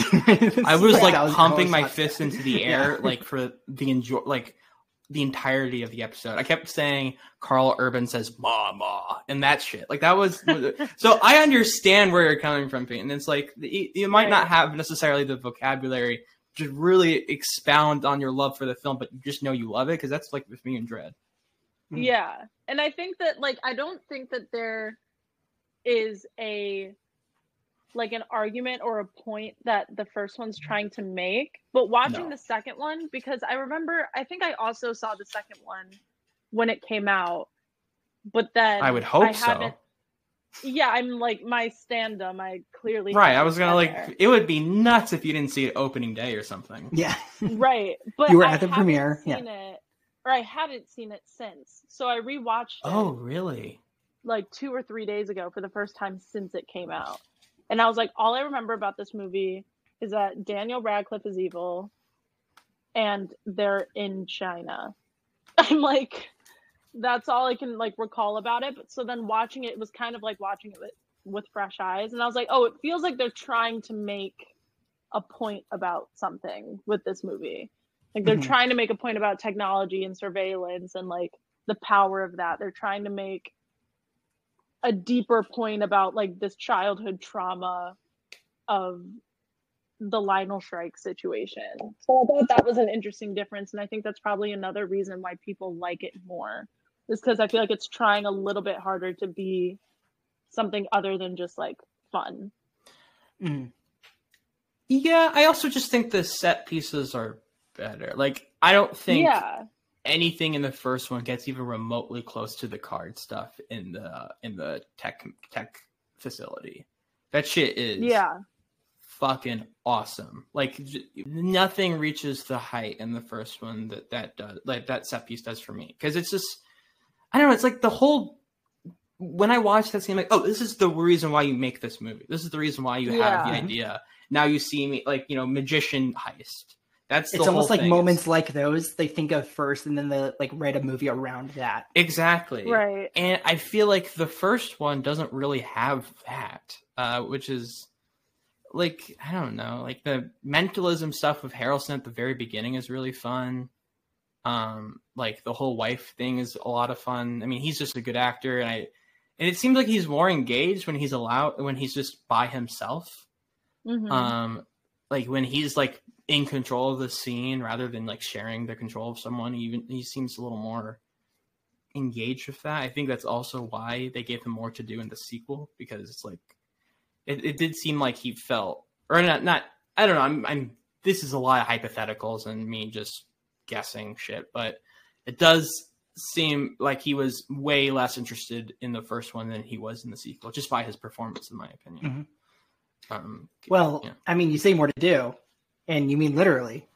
Yeah. He's got two. He's got two characters. yeah, it's like I, I- I think Chase is like that is a fantastic addition. Um, It's it, very I mean, funny. it leads into it leads into the comedy, and I, I think to in its sense of humor is that's that's like one of its best part. I think it's I think it's it really succeeds for me as a comedy, but um, that's only because one doesn't so much that it's just like wow this this is like a breath of fresh air and um no i I- if we want to sort of conclude our thoughts on not to be too like No, but yeah, we want to. about uh, if we want to move into and we could specifics always too. refer. We could always refer back to the first one if we. Feel we can like always refer back to even in a different episode we can always refer back to true It's true. It's true. peyton's been doing it every day of her life, so it, you know. I truly have.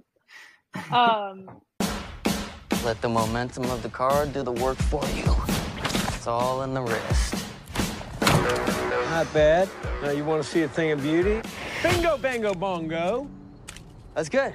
It's good to be positive despite making zero progress in a year. You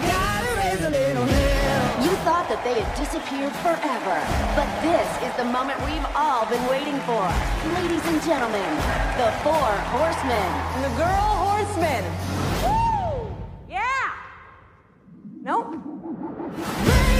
Are you listening, horseman? You will get what's coming to you Thank you, everybody. in ways you can't expect.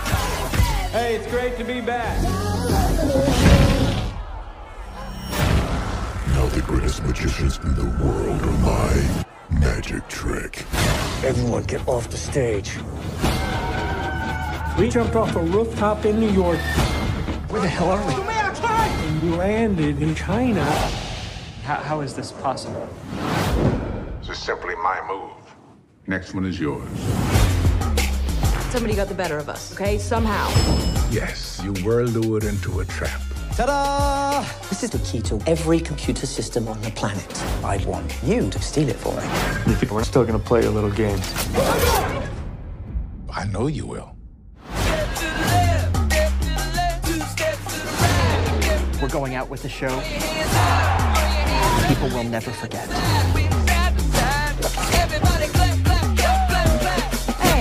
Do that myself. Thanks for having us. Not long ago, we were tricked. Let's go. Let's go. So it's only fitting that we do the same thing to the person who did it to us. Damn, it feels good to be back. Hello, hello. Stop. Make it go up. There's always more than what's on the surface.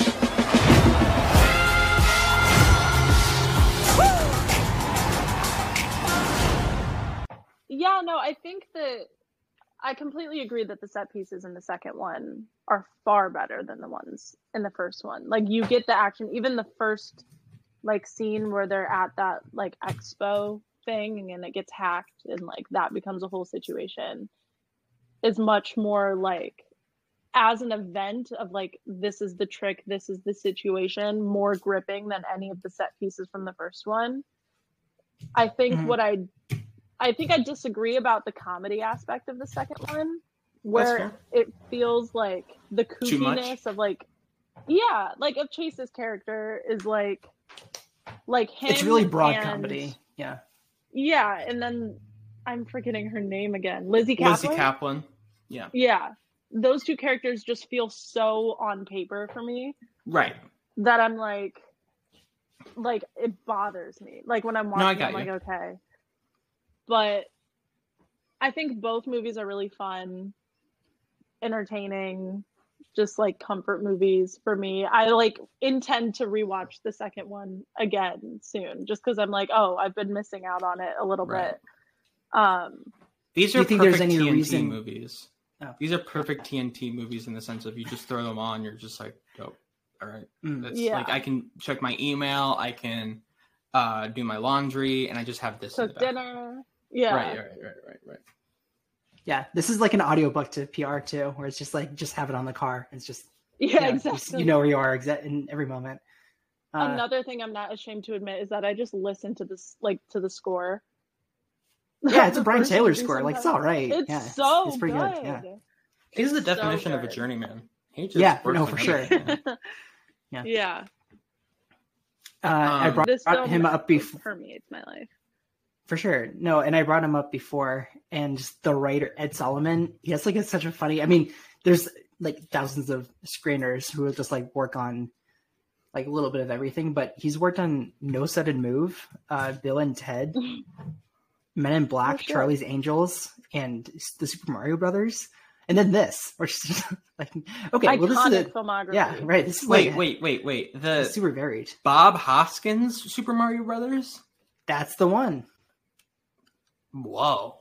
Yeah, right. So he's like always he's like been around for decades too. And this is like uh like clearly like people who uh are coming in from various projects like Brian Tyler, Ed Solomon, Louis Leterrier. Yeah, these are all and then just- journeymen. yeah, right, exactly. Leterrier and like these are all these are all very like people who who have like Mhm. move on to the next thing almost immediately. Um you know, some moment similar to when you reacted to Melanie Laurent seeing Caitríona Balfe in Shrestler's airplane. Did you guys catch her? Like that was I don't know kind of crazy. that is. I don't Oh, know she who was- that is. Oh my god. Okay, well, uh Wait, what's her name? I'm googling. uh, Katrina Bell, she was nominated for an Oscar for Belfast. Uh, she was the mother in. I didn't watch. Oh, wait, no, she wasn't. Oh, she wasn't nominated. Uh, my mistake. But anyway, it doesn't matter. She was in Belfast, and uh, she's an Irish model. I, Oh, I'm gonna cut this. why you're why? passionate. No, no, no, no. I, I was. Why am I passionate about an actress from Belfast? Like this is even worse now. Well, when you said Irish model, I'm like, oh, I know why. right. Not wrong. I think. I mean, we didn't really talk about Daniel Radcliffe, but I loved him in the second one. I mm-hmm. think it's perfect, and I think it's just such a fun. Obviously, everyone's association. He's never going to be able to outgrow the Harry Potter Association. So just like oh, that okay. back I to- thought he was in something magic before this. I get it now. That Right, was the, right. Okay. It's Oh, all right. It's a, he's been around this this sort of That's field so before. fucking funny, Jack. Oh my god. Just Oh, I thought it was like another indie project that was like a little smaller, but yeah. Okay. Yeah, no, no, you got to be funny. Oh. Speaking of movies that don't have a writer, funny enough, no one wrote Harry Potter. Didn't we just do this like in another episode? Like just We recently? did, and I'm bringing it back again. Uh, yeah. They're Didn't not adaptations. They're not. Yeah, they were original ideas. Exactly. Yeah. Yes. No, I love Radcliffe. I love Radcliffe in this. I, He I is he's fantastic. very good, in, And also, it's one. Of, this. oh, go This ahead. is the same year as uh, Swiss Army Man, so it's like now like gotten Oh, Harry Potter out. That'd be funny if it, yeah, like, it's like the same character. Um, you know, gotten Harry Potter out of his system, like he can do what he wants, and it's like these are two very interesting roles. Like to see him play the villain, like that's very cool. Yeah. Well, it's interesting because I think people at the time were like, "You're doing now. You see me too. Come on, I- you just got out of the Harry Potter. You Mhm. just like you were able to escape the franchise studio machine. Why would you do this?" And then when you watch it, you're like, "Oh, because he wants to play a villain. Like, when is he gonna have a chance to play a villain? Like." He, I mean, I'm not saying this was necessarily a passion project. I'm pretty sure the check was nice, but I'm, I, I understand why he would even say, but why he would consider it because I bet he could get a better, like a bigger paycheck somewhere else. But like, I think I, it makes sense why he was like, I have never had to play a villain. This is great for my brand as well because it's like when it's just yeah, like when is the when is he gonna have the opportunity to play the full on villain? Like I think um, like similarly, it's like Morgan Freeman. One of my favorite things about Morgan Freeman is that he's in all these very acclaimed movies, and then he's also in like Now You See Me and Bruce Almighty and like stuff like that. Dolphin Tales too. exactly. But I He's love one of the- Morgan Freeman's character just because he's always like sassing everyone, and it's just Yeah. funny. To, I think that's the funniest part of both movies, is just Morgan Freeman's like attitude. Like he's just mm-hmm. constantly has an attitude with everyone. In the first one, there's a moment where like Mark Ruffalo. So like this is like right before like right before they open the safe. Morgan Freeman come, come uh, like comes onto the scene and Ruffalo's like, "What are you doing here?" And Morgan Freeman's basically calling him like, "You're a dumb motherfucker. You're so stupid." And and Mark Ruffalo is like, "I'm not stupid. You're stupid. We're ahead of you now. We know exactly what's happening. You've been, you know, you thought you were ahead of us the whole time. Well, now we're ahead. So you, you know, I'm not dumb." And, and Morgan Freeman's like, "Open the safe." and he Yeah. opens the safe, and he's like, "Oh," oh," and like Mark, it, it's it's so it's so stupid because Ruffalo is so like. I don't know if he's good. Or One of our bad in the favorite actors, one. we should say. Like, yeah, I uh, love it's- Mark it's- Ruffalo. Right. I don't. I can't tell. He has no chemistry with Melanie Laurent. They have zero Mm. chemistry. There's a reason why she's it's not like in the sequel. terrible. It's bad. Um, yeah, but I don't. I think he's kind. He's so unhinged in the first one that I think it's mm-hmm. good. But it's just. It's so like just the lines he's given though is just because he always has to like you know. Oh, we're we're now ahead. Wait, a- and I love how the movie explains why he's such a stupid character. Like the twist is like, oh, that's why he's like the dumbest FBI agent ever. Like that's why Yeah. that makes so much sense now. I do appreciate that. I appreciate how the twist, how like it j- justifies a character being that truly stupid. Yeah. Um, right. It's like the But yeah. incompetence was all according to plan. Uh, But yeah, I mean, Morgan Freeman just dunks on everyone for both movies. He's just like, "You're fucking Exactly. stupid. You're fucking dumb. You suck. You suck. Yeah. You suck." I do All like the that time. Thaddeus Can we talk like about in- or no, I, I like that he's in between, um, like the horseman and uh, like an outsider's perspective. That he has this, uh, this, this um, control over everybody. That he really is like the smartest person who like really has an idea what's going on, and um, Till he doesn't. bec- yeah, until he doesn't. Yeah, exactly. And then, uh, no, he's he's great. He's like, I mean, him and Caine, obviously, like Dark Knight re- trilogy reunion, and uh, they're sort of at the stage in their career in the early half the decade where they can just do whatever and like bring like some sturdy gravitas and like well get like they they just know how to sell a scene. It's and no it's just it's just kind of a weird feeling to be like yeah morgan freeman michael caine like they're really really good in these i think. And uh Yeah, they just they know how to play very intimidating and also like uh comfortable very well. Right. I think, uh, yeah, like, I mean, repeating myself, I think that that for me was the best comedic aspect was Morgan Freeman dunking on everyone. Morgan Freeman, like, just being like the sassiest character the entire movie. And also the fact that he was like live streaming from prison. yeah that was he really has like funny a full Yeah. Mac computer, What a a stupid Toshiba flat movie. screen. That's so fucking I was stupid. like- That's so funny. yeah I was it was one of those prison prison. cells where I'm like, can I live there? That sounds that kind of looks nice. You know, it's just like TV, like fucking computer, all like all of the like. I think he had like a nice like chair too. I was like, oh, yeah, that's, that he like okay. mentioned that when um when Mark Ruffalo came to visit him in prison, he's like, I'm missing out on the lobster because of this. I know. it's like, what is going on? it's so yeah, and it's not like a white collar prison or a white collar prison either. It was again, movies don't make any sense. Like wh- whatever, it's it's fine. I don't. I, I never really care about that shit. I never care about oh what. The only thing I ever care about, like when it comes to like plot holes, is if care what like what characters do and if that's in line with their character. But when it comes to like Mhm. logic stuff, I don't give a fuck. When if it's it's like logistical, like how did that happen? If this happened, I'm like I don't care. Um, Yeah. because yeah that you know, just feels fucking movie. tiresome I yeah, I mean, I feel like we've talked about the plot hole culture so much that it's just completely Mm. it's Right. unnecessary. But that shit Absolutely. sucks. and like around if- this yeah. time like there's obviously that that rise on the in the internet film criticism when it's just like uh you know now you see me too explained and it's just like a whole bunch of uh Everything wrong you with Now You See Me Too right everything five wrong minutes. right or it's just like guys we, we gotta find something else Yeah. So it's just such a Did you shitty see way that of watching they're- movies. Ugh.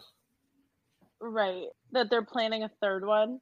Yeah, That yeah. it's they- With Benedict? Cumberbatch. Benedict Cumberbatch. Yeah, yeah. Really? Um, I had no idea. Well, I don't. That that was announced like after it came out. I don't think there's Mm-hmm. been like any actual movement on it.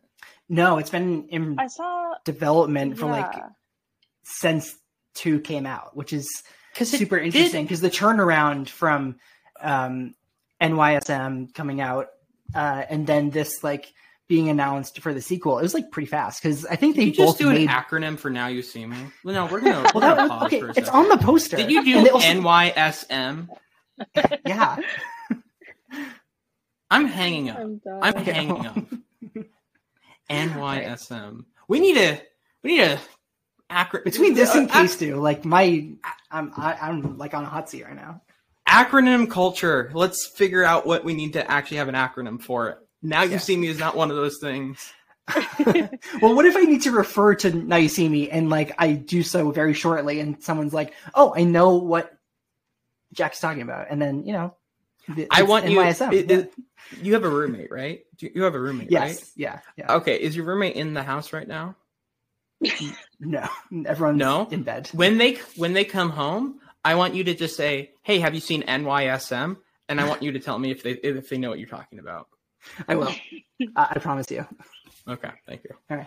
Yeah, I'll, I'll share an update uh, next episode. Um, but uh, yeah, I was I was gonna say they uh, th- these movies made the same amount of money, like a little over three hundred million. So it's like it's it's interesting. They have an audience and they made their budget back, right? Uh, the thing about equal it's an interesting thing about the sequel box office is that it made i think the most profitable territory was china like they made the most money from china uh more domestic more they made more from china than they did domestically which is not a super common thing um especially for american films um but it was so it is and it makes sense why they shot it in china i mean uh, i think this is also the like 2016 is really the time where people like where they're like we just need to have one set piece in china just one. You know, I don't care how it happens or whatever. We need to appeal to the Chinese, like you know, Chi- Chinese audience because that's like a huge deal um, at that time. I think it's they kind of stopped that now too because it's like, is, is this really necessary? Like, I feel like we can, we don't need like one set piece in China to like make like to want to have like Chinese audiences want to see this. Like that's it was such didactic Right. thinking in the Yeah. first place.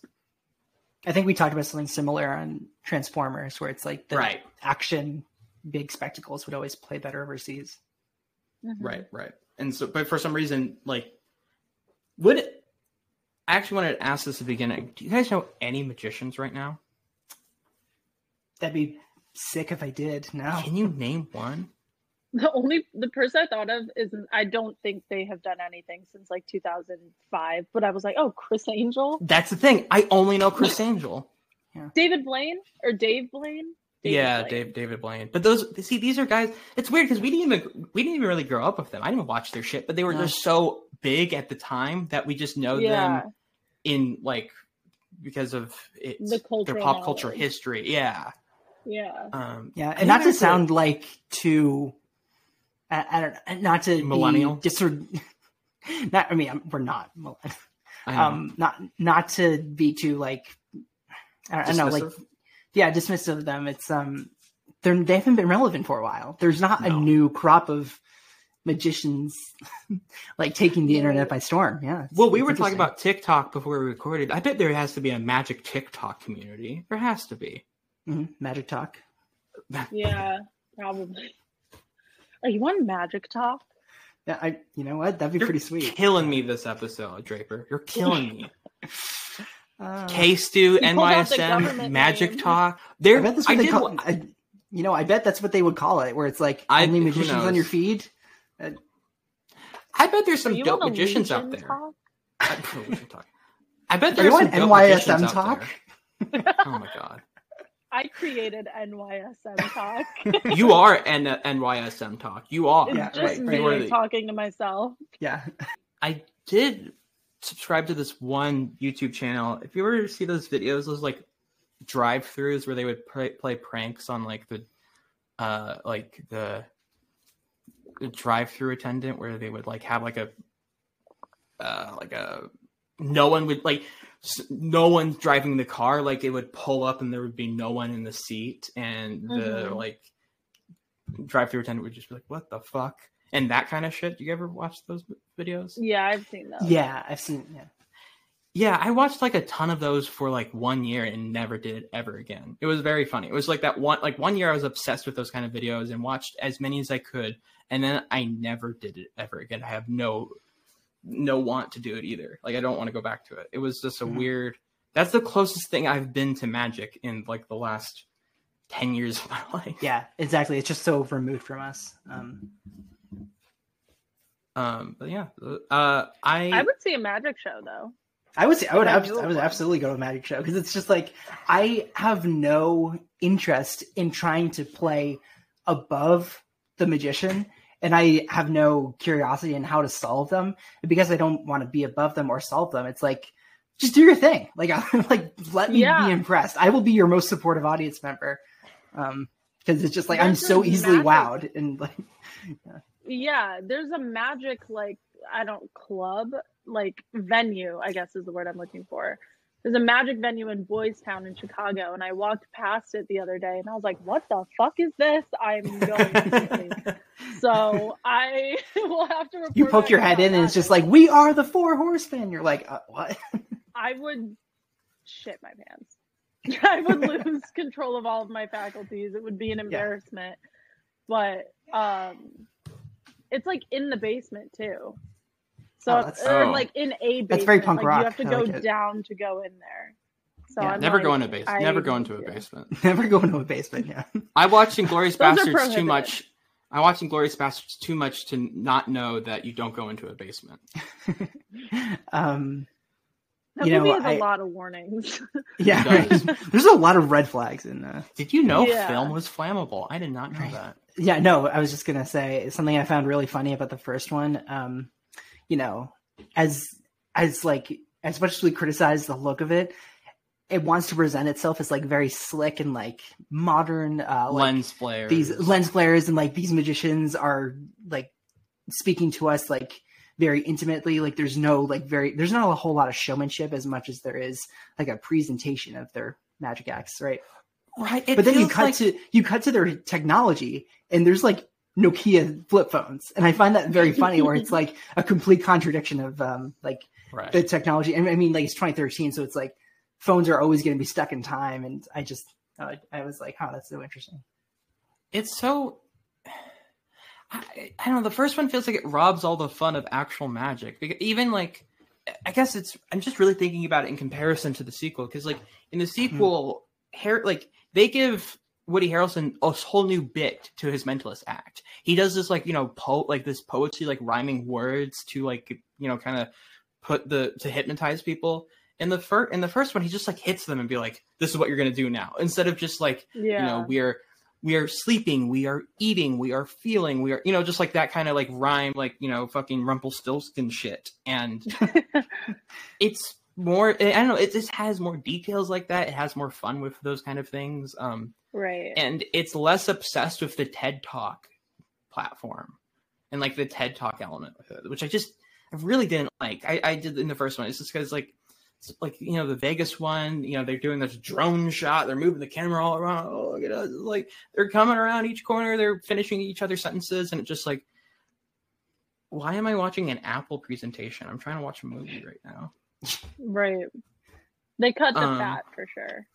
Yeah. right i mean that's my i mean that's my take i mean i'm I think for me, I think for me, like that was just the look at the time, and that's what they. If they were to make the Four Horsemen feel like they had control of a room and people had and an audience put trust in them, like that's in 2013. That was sort of the look that they wanted to go for to communicate that. But that was my thinking.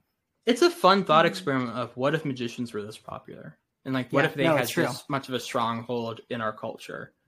Um it's Mm-hmm. really a huge what if. I mean and even the sequel goes crazy with it where it's just like th- the entirety of london is obsessed with the four horsemen. Like the entire Yeah. one of the biggest cities in the world one of the most culturally important cities ever. And they all every single one of them the kids the you know the, the fucking doctors the you know everyone they fucking love the four horsemen They can't get enough of them. It, it's it, all, of all races, class, religion, every fucking one. It's a demographic of everybody. The- It binds everyone together loves the political four parties. horsemen. Yeah, yeah. It really it is fucking crazy. I mean, Uh. I think it would kind of be true too if we had like because they're like real life vigilantes, like they're almost like fucking like right. outlaws in the like. I think and it wouldn't be that crazy to think if like the plot of this film actually happened in our existence that it would be that they wouldn't be they would be pretty popular. I had a similar thought, but I think in the way that we've discussed other 2013 uh, American crime films like Spring Breakers, Pain and Gain, uh, and The Bling Ring, where it's like uh, this could be something where it's uh, ripped from the headline, and you won't believe how tr- crazy this true story is. It's so crazy.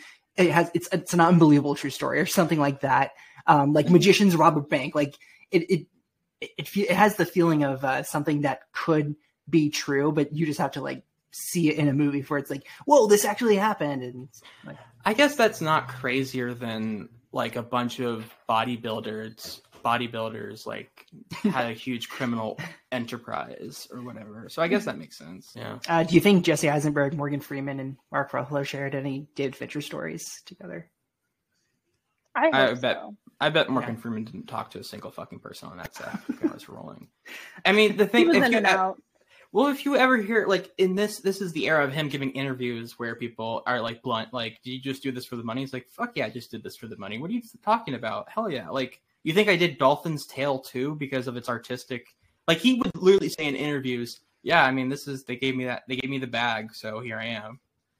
And like, it's I he's he does not seem like a good person. I also think there's been stuff about him that's not. Yeah, there's been allegations. Yeah, Yeah. He's uh problematic, but like I mean, I don't know, like he's it's very it's it's very hard for him to fuck up a performance though. I don't think I've ever seen like a bad Morgan Freeman performance. If anything, he's just Morgan Freeman, and that's pretty okay. Like if any, Mhm. he's either good or Morgan Freeman. Those are his two modes. I think Michael Caine always plays Michael Caine. I don't think I've ever seen a Michael Caine movie where I'm like, no, it's it's not Michael Caine. I love how mean he is in the second one. Yeah, he is really so despicable. fucking nasty. Yeah, I is like pretty that brutal. because in the first one Mhm. he's just like a schmuck. In the sequel he's like, I didn't care about you, your mom. You guys are fucking digits. You're nothing to me. Like I am the most rich asshole ever to exist. Uh, you're fucking Mhm. pathetic. I'm gonna watch you drown and die. Like I, Yeah, I they just kind of heighten everything in the sequel, which I think is apt for the film. Like you know, for the fucking. They're trying to make ridiculous films, and I feel like Yeah. the first one doesn't necessarily really I think Jon Chu is a really good for choice for too. Yeah, yeah. I mean, yeah. He, like you know what? said, you know what this kind of reminds me of is the Mamma Mia movies, and your your thing about how theatrical Here We Go Again is compared to right? the first one. Well, the thing is, it's interesting, but like Mamma Mia, and it actually kind of kind of works because Mamma Mia, the first one, is more deranged. It's like fucking nuts. Like it, you feel like you're watching aliens perform. In the Mhm. sequel, it's more like, oh, these are like people. I kind it kind of works in that respect because like especially like Mark Ruffalo in the first one is just a fucking madman. Like he is crazy. In the sequel, he's like, "Yeah, my dad died. I'm pretty sad about it." And you're like, "Okay, I can see that. Like that's that's reasonable." The first one, he's like, "These fucking magicians, they're driving me fucking nuts." Like they're just like he's going Mhm. nuts. Like he's absolutely unhinged. Um, I really like. I surprisingly was touched by the beginning of the second one. Like I think that they got a really solid kid actor for Mhm. the like and like the recreation of Lionel his dad's like death. I think the kid actor does a really good job, especially at the end when they're trying to hold him back. I don't know. I was like kind of like, oh, okay, movie. All right, I guess you're. Yeah. I guess you're figuring out a tug. How I don't know how you're tugging on my heartstrings for now. You see me too, but I guess you are. Yeah, and you're like not expecting it to start out that way either, so you're like kind of caught. off guard. No. Um, but yeah, I, I, I for sure like the second one more. Um, even though I It kind of think, it kind of sucks how they waste Sanaa Lathan too. Like, oh, she's just she's just like pushed aside for um for being another FBI agent. And similar. Oh yeah, yeah, yeah, yeah. To Sorry, I just had to Netherrealm. think about who you're talking about for a second. Yeah. Oh yeah, like I don't. It doesn't really make sense why the FBI is in, included in the subplot. They don't. It's really unnecessary Mhm. for in the sequel Yeah. because it's just like another thing. They're not real characters. It just doesn't. It feels like such a unnecessary add-on. Um. I also, yeah, I think both are also too long. They should not be two hours. They should be like an hour forty. Yeah, The second one yeah, is like two hours and ten minutes. ten minutes. Yeah, it's super interesting. it's We're just like, bad. wow, they really wanted to like pack a lot in. cut out Um, all like committed. half of cut out cut cut sorry cut out half of the eye stuff and you'll be fine like Right. all the mythology shit is kind of dumb i don't like it it's fucking like you know like how they did that same old shtick with like oh you know the the uh you know the old asian woman actually spoke english the whole time and i that that fucking cliche sucks so bad um, it's like she was just pretending not to know English. It's like, why, why, what, what's the point of this? What's right, right. this doesn't do anything. It's just. Something It's like, just, like something like stupid that is reveal. um, it's like worse than having plot contrivances because you feel even that decision doesn't. Oh, yeah, sense like, to I don't- Yeah. it's it's one of those things where it's just like this just feels like I don't know, It so it- easily it's- could not have been there. Yeah, exactly, and it feels vaguely racist, where it's just like, oh, it's like a t- plot twist that someone knows English. What? Yeah. someone knew another language? What? Like, especially the also the like, oh, Mark Ruffalo actually knows Mandarin. Isn't that crazy? It's all those kind of shit that just. It's always bad. It's always just like, okay, we get it. Mhm. Um, Like th- there's no way to pull off a reveal like that, and it has this. It's not this level of, satisfying. like, it just feels so cleverness. Yeah. unnecessary. It's Yeah. like why just they're just part of the eye. Why does that have to be this big twist? No one fucking cares about the eye. I think that's all. I, I always find it funny how writers and like studios misinterpret what people's interested in for like the sequel. Like no one came to now see, now you see me too asking questions. What about the eye? What's with the eye, guys? What's the mythical organization, the eye? We need to know more. I'm just I have so many fan theories about the eye. What are the what are the eye? Who are the, who, who's part of the eye? Like no one cares. That's that wasn't the appeal of the fucking first one. It's Yeah. it's the dumbest lesson to take from that. It's like people like the first one because of the eye. The eye. we keep talking about the eye. It's like Yeah. no one fucking People cares. can't get enough. Like there's a whole Right. merch line about the eye. Yeah, Right. And I'm not saying that, that the eye shouldn't be in the sequel or whatever. I get the idea of it, but it's like it's so much of it. It feels so unnecessary. Have you been talking to the eye? Why are you talking to the eye? I'm part of the eye. I'm listening to the eye. Like it's so Yeah. fucking. Ugh. uh, to go back to NYSM two uh, for a sec. Um, I saw I saw that there on a few Letterboxd reviews, like there was like bickering about why include the scene when they steal the chip and from. For, uh, for like rules. all the yeah, it's it's. I, I thought it was rad. Yeah, exactly, it's like I don't it's know. It's like yeah, it's um it's creative. Like there's fun camera choices and uh it, it people are like okay step too far and it's like I don't I don't know. I didn't. It's the most creative thing they did in the entire franchise. yeah, Live a little, Like that's just the a thing. It's like little. Uh, I'm yeah, like the whole I I don't know, it's like I, I don't like the idea of like turn off your brain and have fun. But if it leads to the most like the most ima- like one of the most imaginative and coolest set pieces they've ever done, I don't fucking care how they get there. I don't Mhm. care what is necessary for that. If it's cool and if it's rad and it's visually inventive and it's interesting, fucking that's what the movies are for, man. the movies. That's like the whole point. We want to watch cool scenes that have cool things in them. I mean, like you don't need it. It's like not one of those things where you need to turn your brain off or anything. It's just like a cool thing happening in front of you that has like it's very. It's also very fluid. Like you know exactly what's going on. It doesn't do all these crazy cuts where you're confused on what's happening. Like it sh- it follows the card through the entire sequence. It's all and it's always just you know and it's full of surprises just in the sense of like who are they passing it to which way are they passing it the, the way they're passing it um i don't know i fucking dug it Yeah.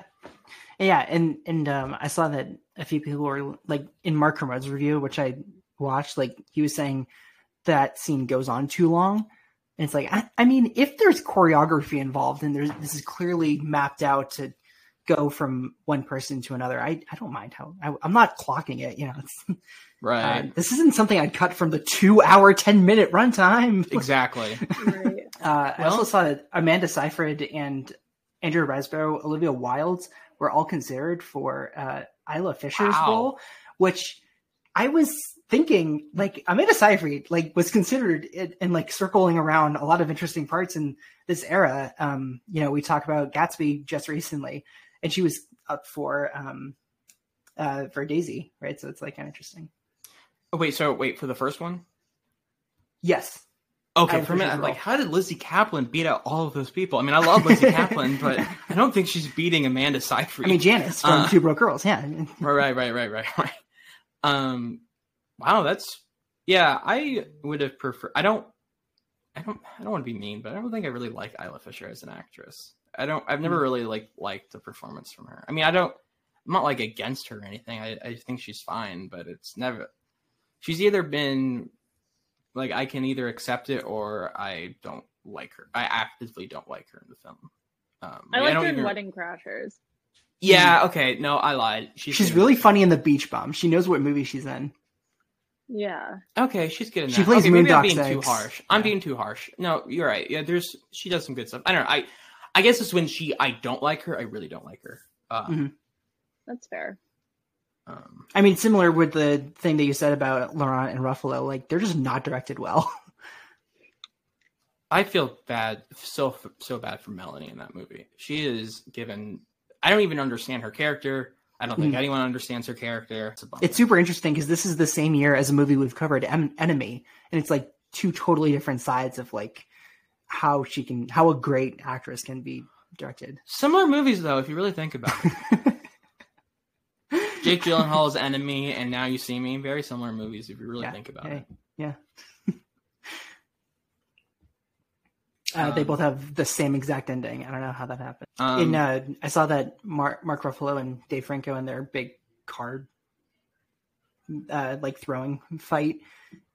Franco actually hit Ruffalo in the face and like got us got scratched out because of one of the card throwings. And it's like, oh wow, that's actually kind of interesting. I follow this dude on Instagram. He's like a, tr- I, I think he's like, I don't know, his like, tr- his his username is like Trick Shot or something. But there are these people who like throw the like do crazy tricks by throwing cards. It's the most awesome thing. Like cutting bananas, like having like having it fly between two quarters next to each other, like crazy fucking shit. It's dope. If you, I, I, it's so cool to watch. I mean, I think it's also. I'm guessing it's also on TikTok, but like there is some really fun. You just like can watch that shit for hours just to see him make the most crazy shots with a card. So Mm. that so that that's fun. I like that. yeah, any skill like that that I, I I just like I am in complete awe of how someone can devote so much time to something like this. so and you're wow, long. it's, it's, un, it's I- unbelievable. As someone yeah, who yeah, yeah. shoots basketballs and like tries to make crazy shots, it takes so long. You have to have so much patience, and you get tired really fast. Um, so it's one of those things where it's like just flip flicking a card like that. I don't have anything else jotted down though, um, other than everyone was like a few other Rex reviews that I saw. It was like, why isn't this called "Now You Don't"? like now you see me. Uh, too. Oh like yeah, this was the like yeah, yeah, yeah. for like right. another. Uh, Uh, and this uh, what what what's the um Robert De Niro Billy Crystal um movie? uh, uh, oh my gosh, um, someone's yelling at, at us right now listening to this. Uh, analyze this and analyze that. That's what that's Yes. what they are. Yeah. Yes. Yeah. Yes. So we got, now you we got me, it. took a while, don't. but we got there.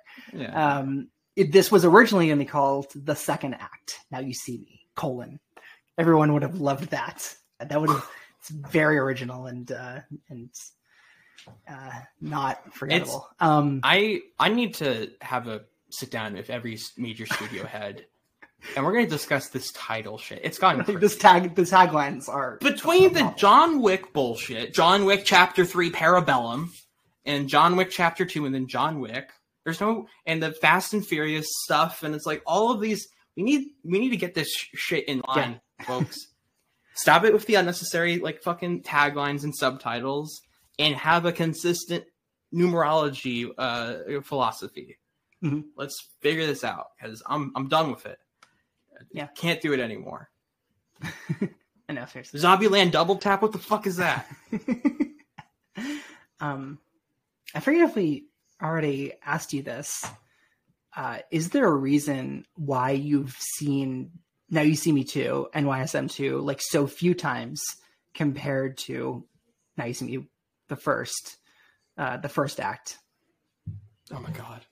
I don't know why I have seen Now You See Me, the first one, so many more times than the second one. I think it might be because of the nostalgia aspect Right. of it being like my comfort movie. But also, And it's so important for like a very important group of friends. Like that's like a huge like that's a movie you guys shared together. That's very important. Yeah, that too, for sure. So I think that just like me associating it with it being my comfort movie and like rewatching it so many times and then never really thinking to rewatch the second one. The Right. second one, I, I guess also because when I saw it that first time, it didn't stick with me in any significant way. So then I wasn't even motivated to rewatch it because of that. So Were you watching it disappointed with the second one? I don't think I was disappointed. You were just I think yeah. I was just indifferent. right. Mm. Yeah, but watching it now, I think that there's like one of my favorite like discussions when asking anyone like their favorite anything is that there's a difference between something being like the best movie you've seen or like the best book you've read versus like your favorite. And so I'm Oh, like I for think that between the two, the first one is my favorite, but I think the second one is a better movie. Obviously, Mm. yeah. Like Yeah. my favorite television show of all time is Psych. The USA fucking Psych. Thank okay. Well, Yeah. I mean Well, okay. I can. mean. okay, Payne, I think we should now in you know how we talked about the Rico Nasty Denzel Curry podcast at one point? Now we need to do a psych Rico Nasty podcast. I don't know how those two intersect, but We'll I feel like work. we could one one psych episode and one Rico Nasty song an episode. I think that would and we'll just Yeah. pair them up and we'll see how that works. I'm down Um, for that. But that's perfect. No, I mean, You Psych is so my cute.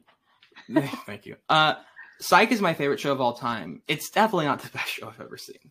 It's for sure like Right. I like as someone who's seen The Leftovers or fucking um, Breaking Bad or some shit. It's like Mhm. no, I mean that's like those are better television shows. But for me, like my, but you know, it is that comfort thing. It's the nostalgia. It's like you know, fucking the CW shows I watched when I was younger. I have like a big like Supernatural. I have a big connection for me. Um, fucking Peaky Blinders, I guess, when I was in my more edgier age of like 16 and 15 or some shit, where it's it's all yeah, it's for sure like when it connects you at a certain age, it's Mhm. it's almost not even nostalgia at that point. It's just it's just like It's familiarity. yeah, it's just like it. It's just that connection to you that it just it re- represents something. It's not Mhm. just like oh, I remember. It, it's not even like oh, I wish I was I w- I wish I was thirteen again or something. It was just more of like I'm so familiar familiar with this that it just it doesn't. There's no conscious choice or something like Peyton. You said like it's you weren't consciously not choosing Now You See Me too. You were just like I'll just watch Now You See Me. Like why Yeah. not? Like it, it's it's so it's like muscle memory. right. Mhm. It's that idea too that people will re- will rewatch TV so so much where it's just like this is like all I know. I need to like live in this world so much that I just can't like go to something else and try. I mean, not like putting down rewatching television, but it's it goes back to that same familiarity idea. Um, I've seen every episode of Psych at least three times. Yeah. should we get to favorite scene? Maybe. Yeah, let's Sure. do. Yeah, okay, let's let's do do favorite scene of the first yeah, one. And then first we'll one and then the second. one. Exactly. Absolutely. Uh, Okay. Peyton, since these are your movies, we will give you. My favorite scene. I have to discern favorite scene versus favorite moment, but I think my favorite scene from You the can do first both one. if you want. It's fine. Okay, well I'll do both. It's My your favorite- movie. My favorite scene is the Dave Franco Mark Ruffalo battle with the cards and the sink and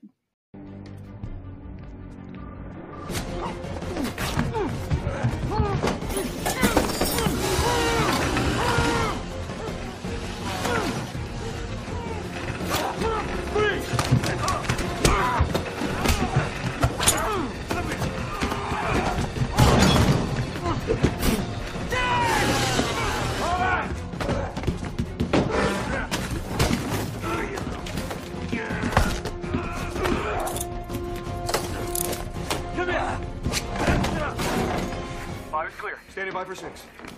You little shit. You little shit. What game you playing? What game you playing? We're all good at six. Move to seven. Copy that. Go to seven. Go, go, go, go.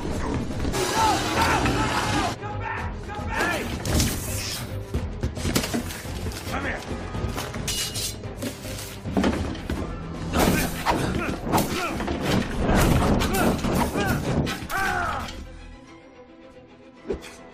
Come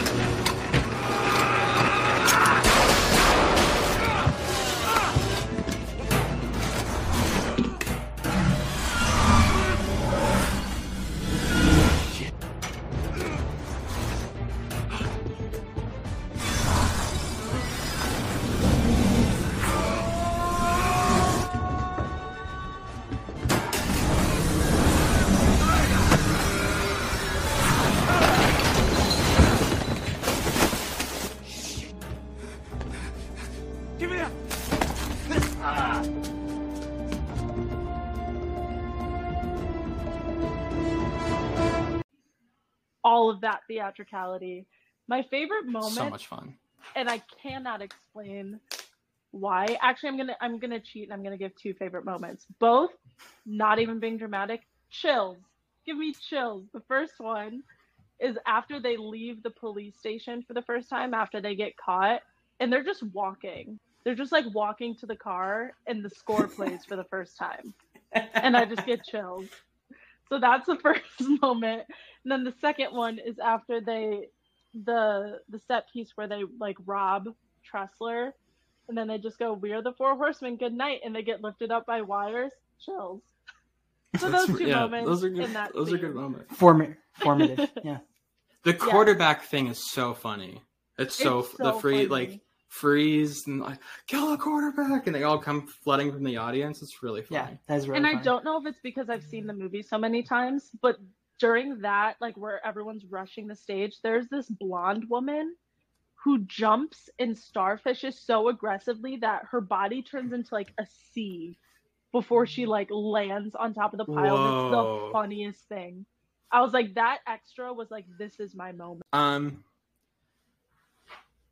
it's the Jesse Eisenberg um interrogation with Mark Ruffalo. That's really fun.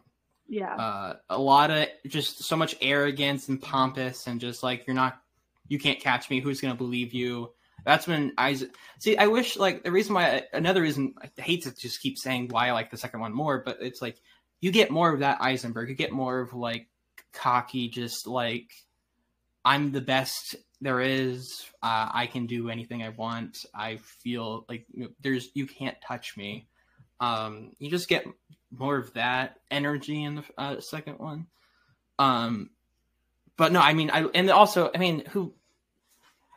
No matter if you hate or hate or love these movies, you can't deny that the first, like him switching the handcuffs onto Ruffalo, isn't fucking awesome. That's such a, Yeah. I don't know, that's just so cool. It's like a cool moment. It's the idea of it is insane. It's, It's a good bit. It's a, It's lot a good fun. bit. Yeah, it's a good bit. It's a good bit. I love the handcuff shit in both the movies. Any, Right. Anything with handcuffs is really funny. I sat in that chair before you. Mob bosses, murderers, and thieves. Oh. And you know who put them there? The guy who's sitting in this chair. So I warn you, I can maintain my resolve much longer than you can maintain that phony arrogance. And the instant that you even show the slightest crack in that smug facade, I'll be there. I will be all over you like. Like white on rice? Sorry, that's unfair. Let me warn you. I want you to follow. Because no matter what you think you might know, we will always be one step, three steps, seven steps ahead of you. And just when you think you're catching up, that's when we'll be right behind you. And at no time will you be anywhere other than exactly where I want you to be. So come close. Get get all over me because the closer you think you are, the less you'll actually see. I'm gonna nail you. Something wrong with that soda, miss?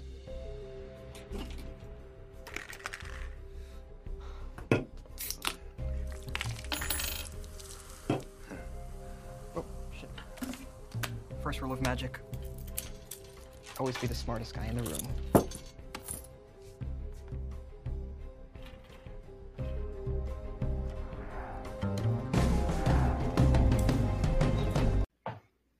I, Yeah, I was that's it. al- I was actually also gonna take the interrogation.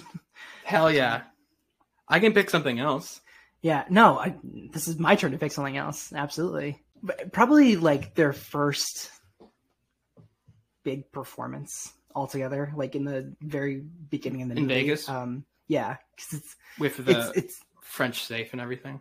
yeah, where it's like oh, because it like sets. I mean, even even if we you know we've talked about the tone of these and uh how, and why we prefer the second, but I think that that that performance in the set piece does a pretty good job of like explaining the the tone of them and sort of how seriously the horsemen take themselves um, and how much of a thriller the movie thinks it is but but yet like it has this like knowing quality to it Tonight we would like to try something that will, well, set us a bit apart.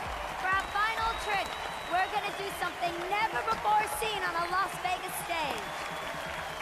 Or any stage for that matter. Ladies and gentlemen, tonight we are going to rob a bank.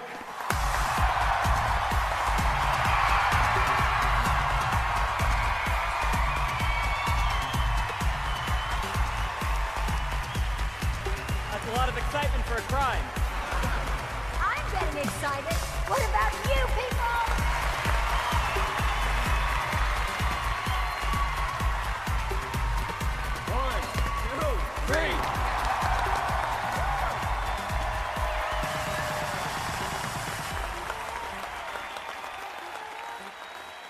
Sorry, sir. Uh, there's absolutely no recording allowed during the performance. Oh, yeah, yeah, sure, of course. Let me just put this away. Actually, I'm gonna need to take that. After the show, I can come and give it back to you. Okay. Okay, okay. Now please, please settle down. Now, now who here has a bank they would like us to rob? Ah, okay, uh, that's, that's a lot of people with the vendetta. So we'll choose one at random then. My, my associates will make sure it's random, right? Elvis, help me out, bud. In Jack's bowl are ping pong balls with section numbers. Jack, can you hand me a section number? Thank you. We are looking at section B. Where is section B? Okay, there. It's going to be one of you guys. Get ready. All right, I don't know why everybody's happy. It's, it's only them. Merritt, can I get a row, please? Thank you, Merritt. We are looking at row number five. Where is that? And uh, Henley, could I please have a random seat number? Ah, lucky number 13. B513, where are you? Sir, please stand up. Ah, there you are. Hi. Great. And could you just confirm for me that this is in fact your seat, B513? Yes. Okay, wonderful. Now, could you please tell us your name and the name of your bank? Well, my name is uh, Etienne Forcier, and my bank it's uh, Crédit Républicain de Paris. French, okay. Uh, we were hoping for something a little more local, a kind of mom and pop credit union with no security, but that's fine. Uh, promise is a promise. Could you please come up to the stage? We'll, uh, we'll rob your bank. And, and while he does that, um, there is someone here tonight without whom we would just be four magicians working the circuit, trying to get, well, actually trying to get here. You probably know this man, if not from one of the many, many companies he puts his name on. He is our friend, he is our benefactor, Mr. Arthur Tressler. Please stand up, Art. Please stand up. The only man here with the Queen's cell phone number. And actually, please st- stay standing, Art. Um, I want to say that when we came to Mr. Tressler, we promised that as a unit, we could become the biggest name in magic. So we wanted to say thank you, and by the way, Art, you notice on the sign out front, we made sure we put your name on top. If you turn out to be as good as you think you are, dear girl, That won't be necessary much longer. We haven't done our closer yet. Why don't you watch it and then you can decide for yourself. Ladies and gentlemen, Arthur Tressler. Thank you. And of course, once again, the Cardinal of Clairvoyance, Merritt McKinney. Etienne, uh, what Jack is bringing to the stage now is what we in the magic world call a teleportation helmet. You will need to wear this as it will allow you to literally fold through space and time to your bank in the eighth, ninth yeah. arrondissement. Now, uh, once you are there, we will be able to speak with you through this helmet. Now, it oh, oh, oh my God, that's beautiful. It has the added attraction of being very stylish. It's about time the French learned from America on that subject. Is that a Thank beautiful you. piece of headgear? Thank you. It is. Thank you. Thank you very much. May we? May we? But before you go anywhere, could you please pick a card, any card, not that card. No, that's okay. Ah, it's an old American joke. You can take that one. okay. There you This go. one? Now show it to your friends in section B there, but but not to us. Okay, great. Now if you could just sign your name Yes. there, uh, in English if possible. Yeah, that's good. Thanks. Put it in your pocket. And now for one tiny detail.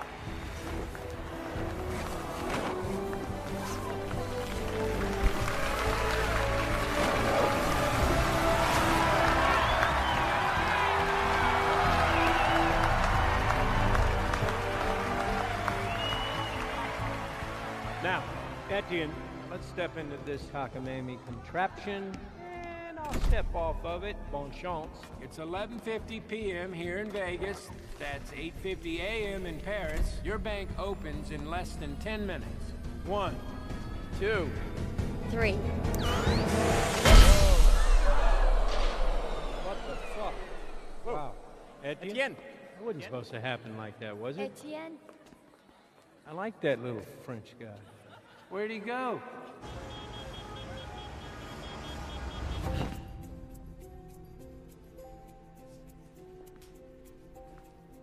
Wait, th- th- there he is. No, no, no, no, please, please, please. This is Daniel Atlas. Can you hear me? Etienne, are you okay? Yes.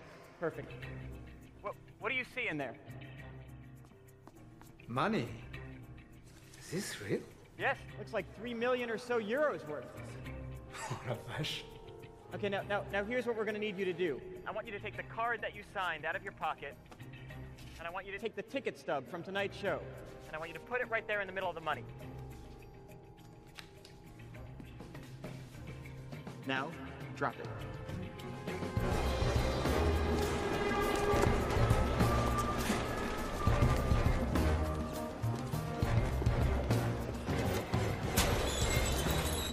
On the side of your helmet, you should feel a button. Now, do- don't press it just yet. Now, that button activates an air duct that connects Paris to, to Las Vegas. Okay, good. Now you can press it. All right, now Etienne, hold on tight. You might feel a bit of a vacuum.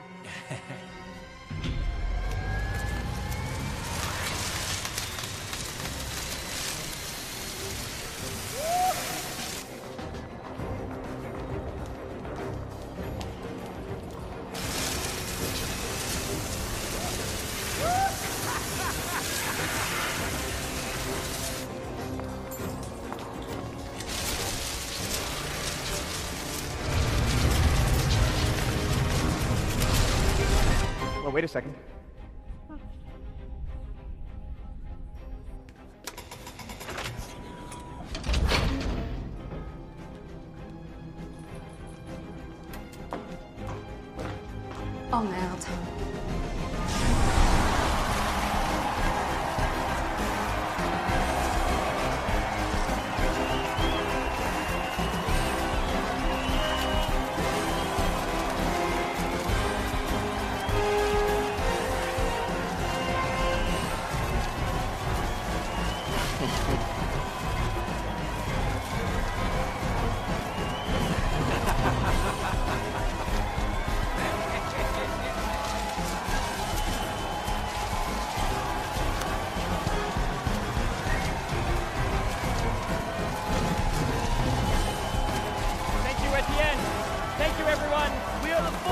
Good night.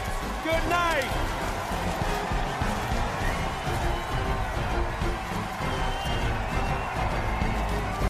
Can we talk about how weird it is that Common is in the first one? No yeah, right. We didn't even touch on Common. Yeah, this is strange. Well, he has like five lines. Yeah, and the and honestly, the biggest thing he does in that movie is be hypnotized and start playing the uh start like air playing the violin, which is good bit. That's a good. very bit. good bit. Yeah, yeah, it's a good. Yeah, no. Uh, Um, I love. I also love it. The French guy, like the moment he like the dude says bullshit in the. I think Mark Ruffalo says bullshit in the um in the interrogation room. The French guy like stands up on the thing and starts doing it. I think that's. Mhm. I don't know. It's all the uh, hip, the hypnotist shit is all. It's all. This is fun. It's just a fun um, bit. Yeah. I, I do love the amount of bits they have in both movies. I got to You have to appreciate the bits. Mhm. A lot of bits. should we move on to favorite scene for number two? Yeah, Peyton, you have the floor for the your favorite scene in the second movie. Okay, favorite scene. I think. I think quite predictably is is the card scene, just because it's fun, and that's what I'm saying. I'm like, I know that I'm sure that's going to be Yeah, I'm a self parody. You know, like. I'm. Yeah, because it's i mean that's like the definitive moment like that's what Mhm. everyone associates that movie with if i'm talking Yeah. my favorite moment it's when jesse eisenberg makes the rain stop I've been told I have some control issues. I've learned that it's really, really hard to control people. So I'm going to try to control something that's a lot easier than people. I'm going to try to control the weather. yeah, wait. Um, no, so- it'd be a little difficult to make it rain, right? That would be something that only God can do, right? Because I'm going to do something that God can't do. I'm not just going to make it clear up. No, no, no, no, no. I'm going to make it actually stop.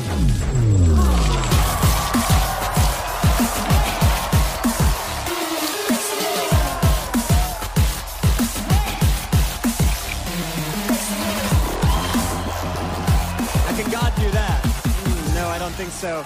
Or what about make it make it go up?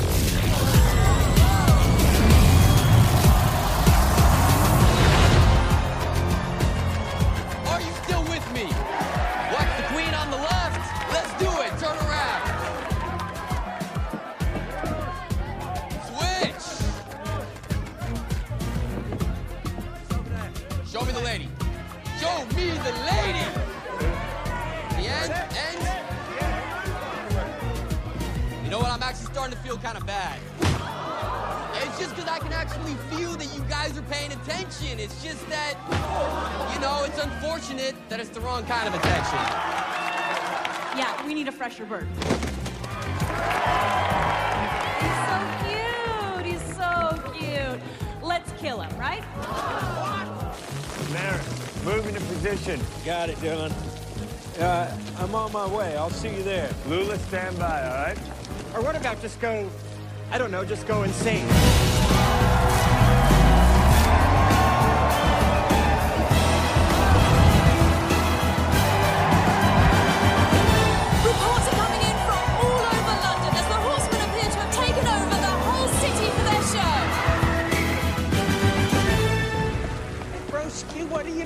Ski? Where you headed? Please, Where bro, you don't do headed? this. North, south, east, east. Tower of London, Tower Bridge, near Tower Bridge, the Thames. Oh, you're going to the Timsy Whimsy. You're so Bro, easy. if there's any chance of us ever having a relationship, There's not. Where's your entry? South Bank, Gr- Greenwich? Greenwich. I know where you're going. I know where you're going. Watch it, hobo. did i just take your So other good. one clay Kinda. sorry No, you're Take fine. I I mean, it. pretend i never said no, no, no, no, no. That's not you know that's not the game. We play the game seriously around here. No, but that's so. I saw I saw like a review. It's like that's the dumbest shit I've ever seen. I'm like, okay, let's just fucking calm down. Like, what are you expecting from this movie? It's now you see me. Like, come on. I yeah mean, eh, I don't. and also, as now you see me too. Like you know what kind of tone these movies Right. have. And, like it's the sequel Also, buddy. I have seen plenty of dumber shit than that. Like, I don't even understand that. Like, do you just not watch a ton of? Do you just not watch movies a lot? Because that's like, I mean, I'm not saying it's not dumb, but it's not. It's comparatively, it's nowhere near like the dumbest shit I've ever seen. It was like, okay, right um, but no, that moment. I think it's also just again, it's well, it's just well shot. Like, it's more, it's way better shot than um, fucking uh, the car commercial cinematography in the first one. What if someone comes up to you, like you're meeting a new friend, or like you're on a date, and they just ask you, "What's your favorite scene?" and now you see me too. You'll have an answer ready to go. This is what this is good for. Like this is the kind of my work we're doing. Soulmate. Yeah, I mean, I was just gonna say, like, PR, like that's, yeah, if I mean, anyone you asks found you your that person. question, yeah, just you're, you're- randomly, you know you yeah. met the right person. yeah, you're just Yeah. like, if someone's this. asking you that, it's either me or my soulmate. Oh, I have a random question, Peyton. When you have No, said you- to people your favorite movie is Now You See Me, what is the reaction? They're like, "Oh, really? That's like a fun one." And I'm like, "Yeah, it is." And I'm like, I, I can That's tell when someone's one. being sincere when someone's like, "Oh, really?" and I'm like, Right, "Yeah, right. no, it's a math. Oh, masterpiece." that one, and they give like an eye roll. Yeah, like uh, whatever. Like my favorite movie is There Will Be Blood. I'm like, okay. Don't make fun of don't know. Jack like that. Don't make fun of Jack like that. Is that your favorite movie, Jack? No, it's not. I, I- don't no, know. it's not. I just- it just sounds. It's just. I like just There Will Be Blood. those I don't know. I've never. I don't remember great saying it's my favorite. Of yeah. course. no, I just I just imagine Jack, you know, someone asking him, "Well, what's your favorite movie?" Like, you know, pizza. No, I'm, I'm fine. My favorite movie is Uh, Come and See. that movie is devastating. bro. Yeah, I mean, if someone news, said I that to me, with, uh, I'm yeah. walking away. I'm not like I'm not interacting with that person. That's your favorite movie? Jesus yeah, Christ! right. I guess I just. I. I don't know. For me, I just don't know like what's a common answer. Uh, Yeah, I, it- I mean, With- I guess like I mean, that's why it's such a great question, right? That's um, Well, what are we, common in like what demographic? Like the world, or like common, like the artist. I'm sorry. I don't know why I did that. Um, You are killing No. this episode. Um, no, I, I just, I just mean any anybody of like, because that's Like my mom, like Yeah. anyone. yes, like your mom. You're gonna get a lot of Wizard of Oz. You're gonna get a lot of whatever Disney shit. You're gonna get a lot Mhm. of The Dark Knight or some bullshit. Um, Well, that's you. Don't, don't make fun of right. yourself. that Well, it used to be me. Yeah, I'm recovered now. I'm a recovered Dark Knighter. Uh, I still love that movie, but favorite movie of all time is a crazy take. Yeah. Um. Okay, I still had enough. My favorite scene in the sequel. Uh, fuck. Oh, the the the them getting kicked out of the. I, actually, yeah, like them getting kicked off the airplane. Even though I obviously knew they weren't dead, it is kind of just like fucked up when you start thinking about it. Like, if just imagine if it was real for a second, and you're just like they're seeing all of their friends literally get kicked out of an airplane to fall to fall to their deaths. It's like that's kind of a nuts twist for like a PG-13 movie. Um, or I guess it's not that nuts, but like you know what I mean. It's like it's pretty fucking morbid when you start thinking about it, and like how they're having like champagne as like a whole like four different people are being or five different people are being murdered right in front of them. Oh, isn't this nice? Mhm. Um, it's very fucking funny. I'm really curious what was in that champagne because it, it it tasted like shit. Apparently, I'm. I was I feel like it wondering was if it piss. if it was piss, that would be. That's a good. funny. That's a good bit. It's a good bit. You got what you wanted. So, does this mean you're letting us go? Knowing what you know about us. No. You sure? Chase, what shall we do? Toss him out. Get your last words in quickly, everybody.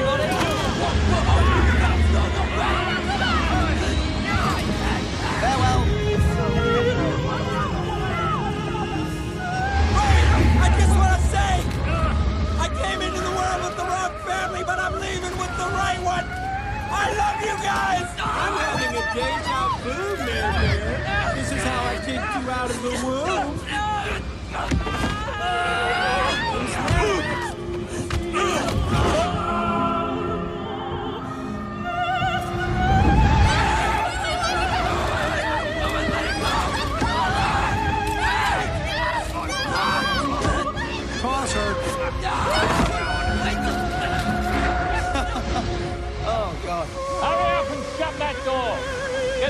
in here. Okay, hit the road, Jack.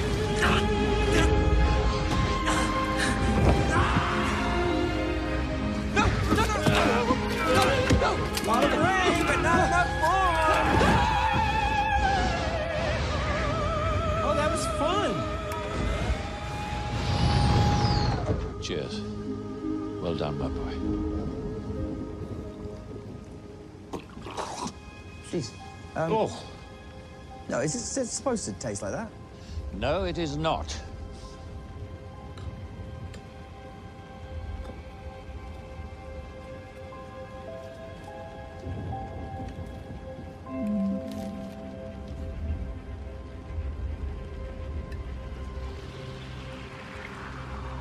I wonder who Um, pe- peed in the champagne bottle though. That's my big Yeah. question. Was it Dave Franco? I feel like Dave Franco would do that. like Jack was like, all right, guys, I'll take one for a team. You know, just, He's so good in these movies. I wish he was more of an actor. I think he's a Or really good sorry. actor. Like in general, like it's. Um, I wish he was in more things. I don't know why I said I wish he was more of an actor. He's plenty. Of, He's plenty of an actor. I just wish he was in. I don't know. Did anyone we see him more of a chance? his movie that he directed called The Rental? Rent. I think. No. Like, It came out like right as the pandemic started. Uh, I always forget that he's married to Alison Brie too, which is pretty rad. Two very translucent white people. Oh, wow. Translucent. Trans- Hey, as a translucent white person myself, I no, can sh- no. say that. The introduction to Walter, I think it's really Radcliffe coming in with all this like Swagger. charisma and just like it's a completely different shift. Like obviously, in a few different performances after this as well. Um, he'll show this new side and and like he is now like the spoiled selfish billionaire who like we commonly associate Eisenberg with so it's kind of Right. interesting to see It isn't. like- that is interesting. That is interesting. yeah um He plays the no I, I think he's really crazy really good tech mogul. Yeah. and he's having fun. It's you know Yeah. it's just better when actors are having fun yeah with what they're doing. yeah yeah visibly you can you can see that Right. um Ta-da! Working with you.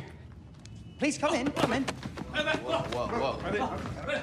Wait, sorry, how are you working with Oh, us? well, inasmuch as a magician who pulls a rabbit from a hat is working with that rabbit.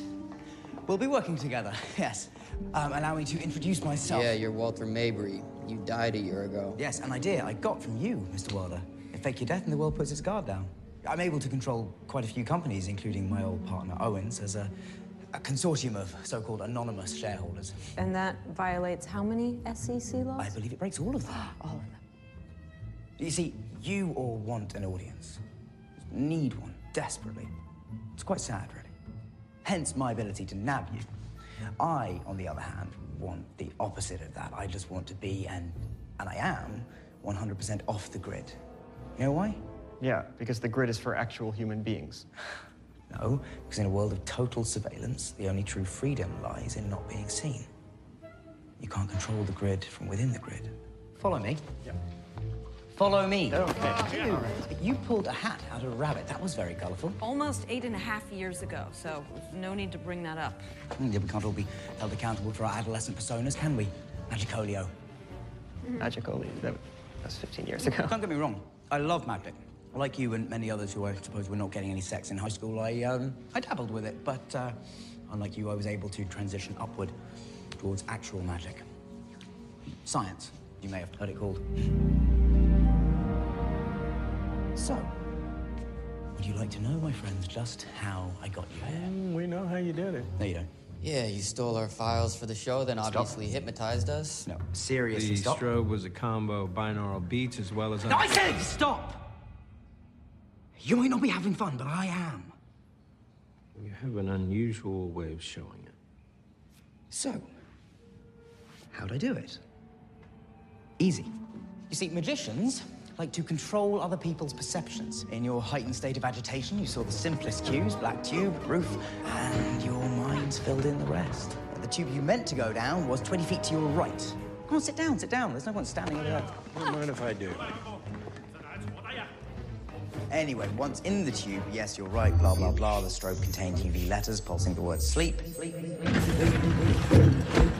that combined with the sound put you into an instant alpha pattern.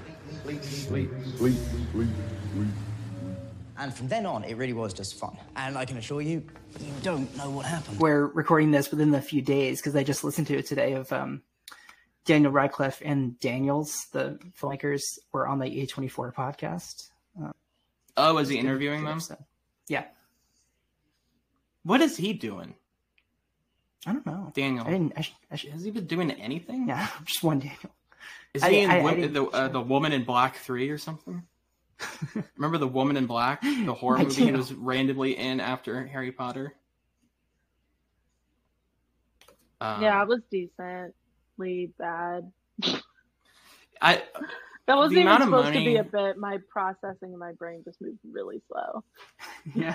You- uh, Decently bad. so you've so you've seen it. Yeah, I saw it a while ago though.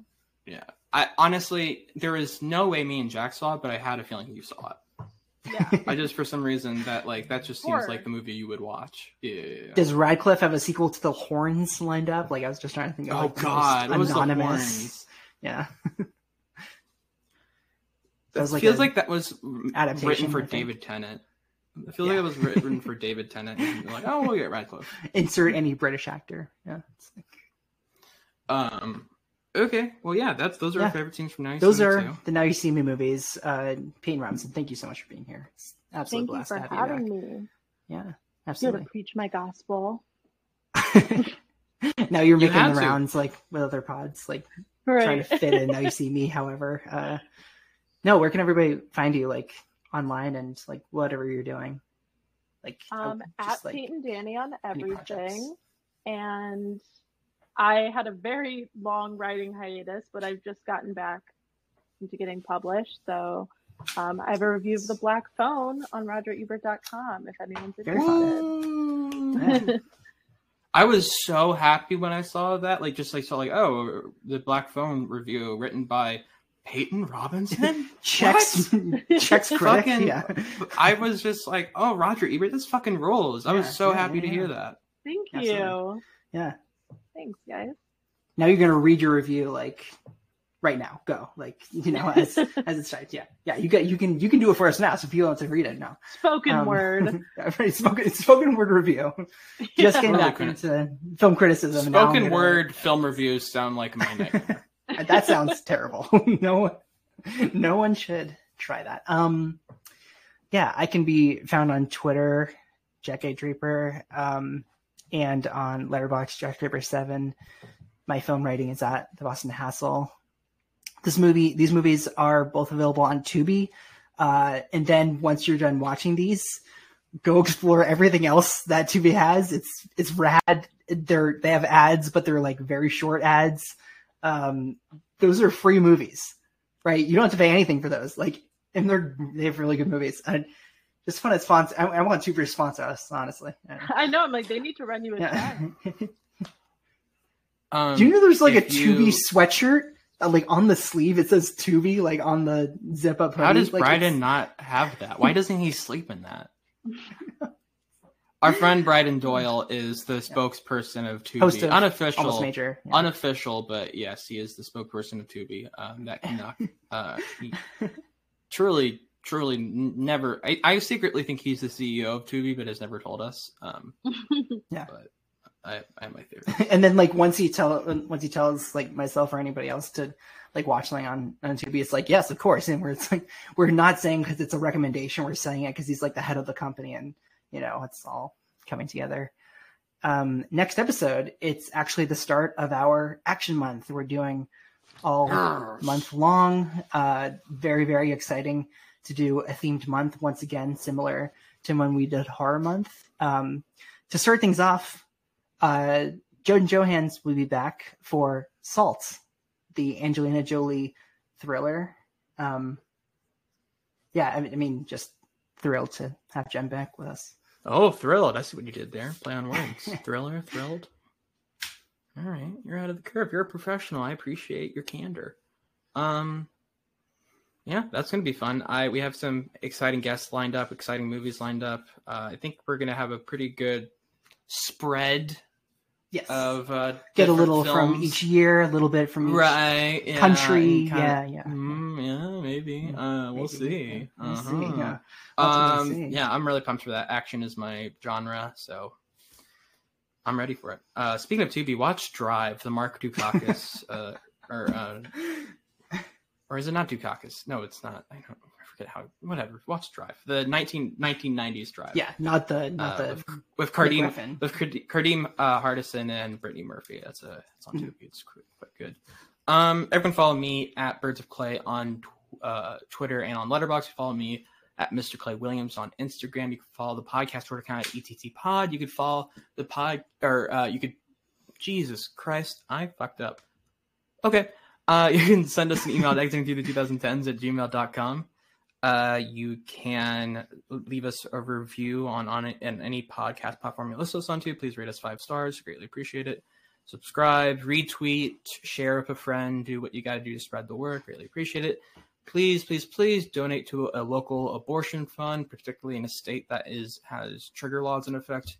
Uh, any money you can spare uh, would be really, it's kind of really, really necessary right now. Um, hopefully, some of you can do that. I understand if you can't. Financials are tricky, but please keep that in mind. Um, yeah. Well, thank you guys as always, uh, and we'll catch you next time on Exiting Through the 2010s. Música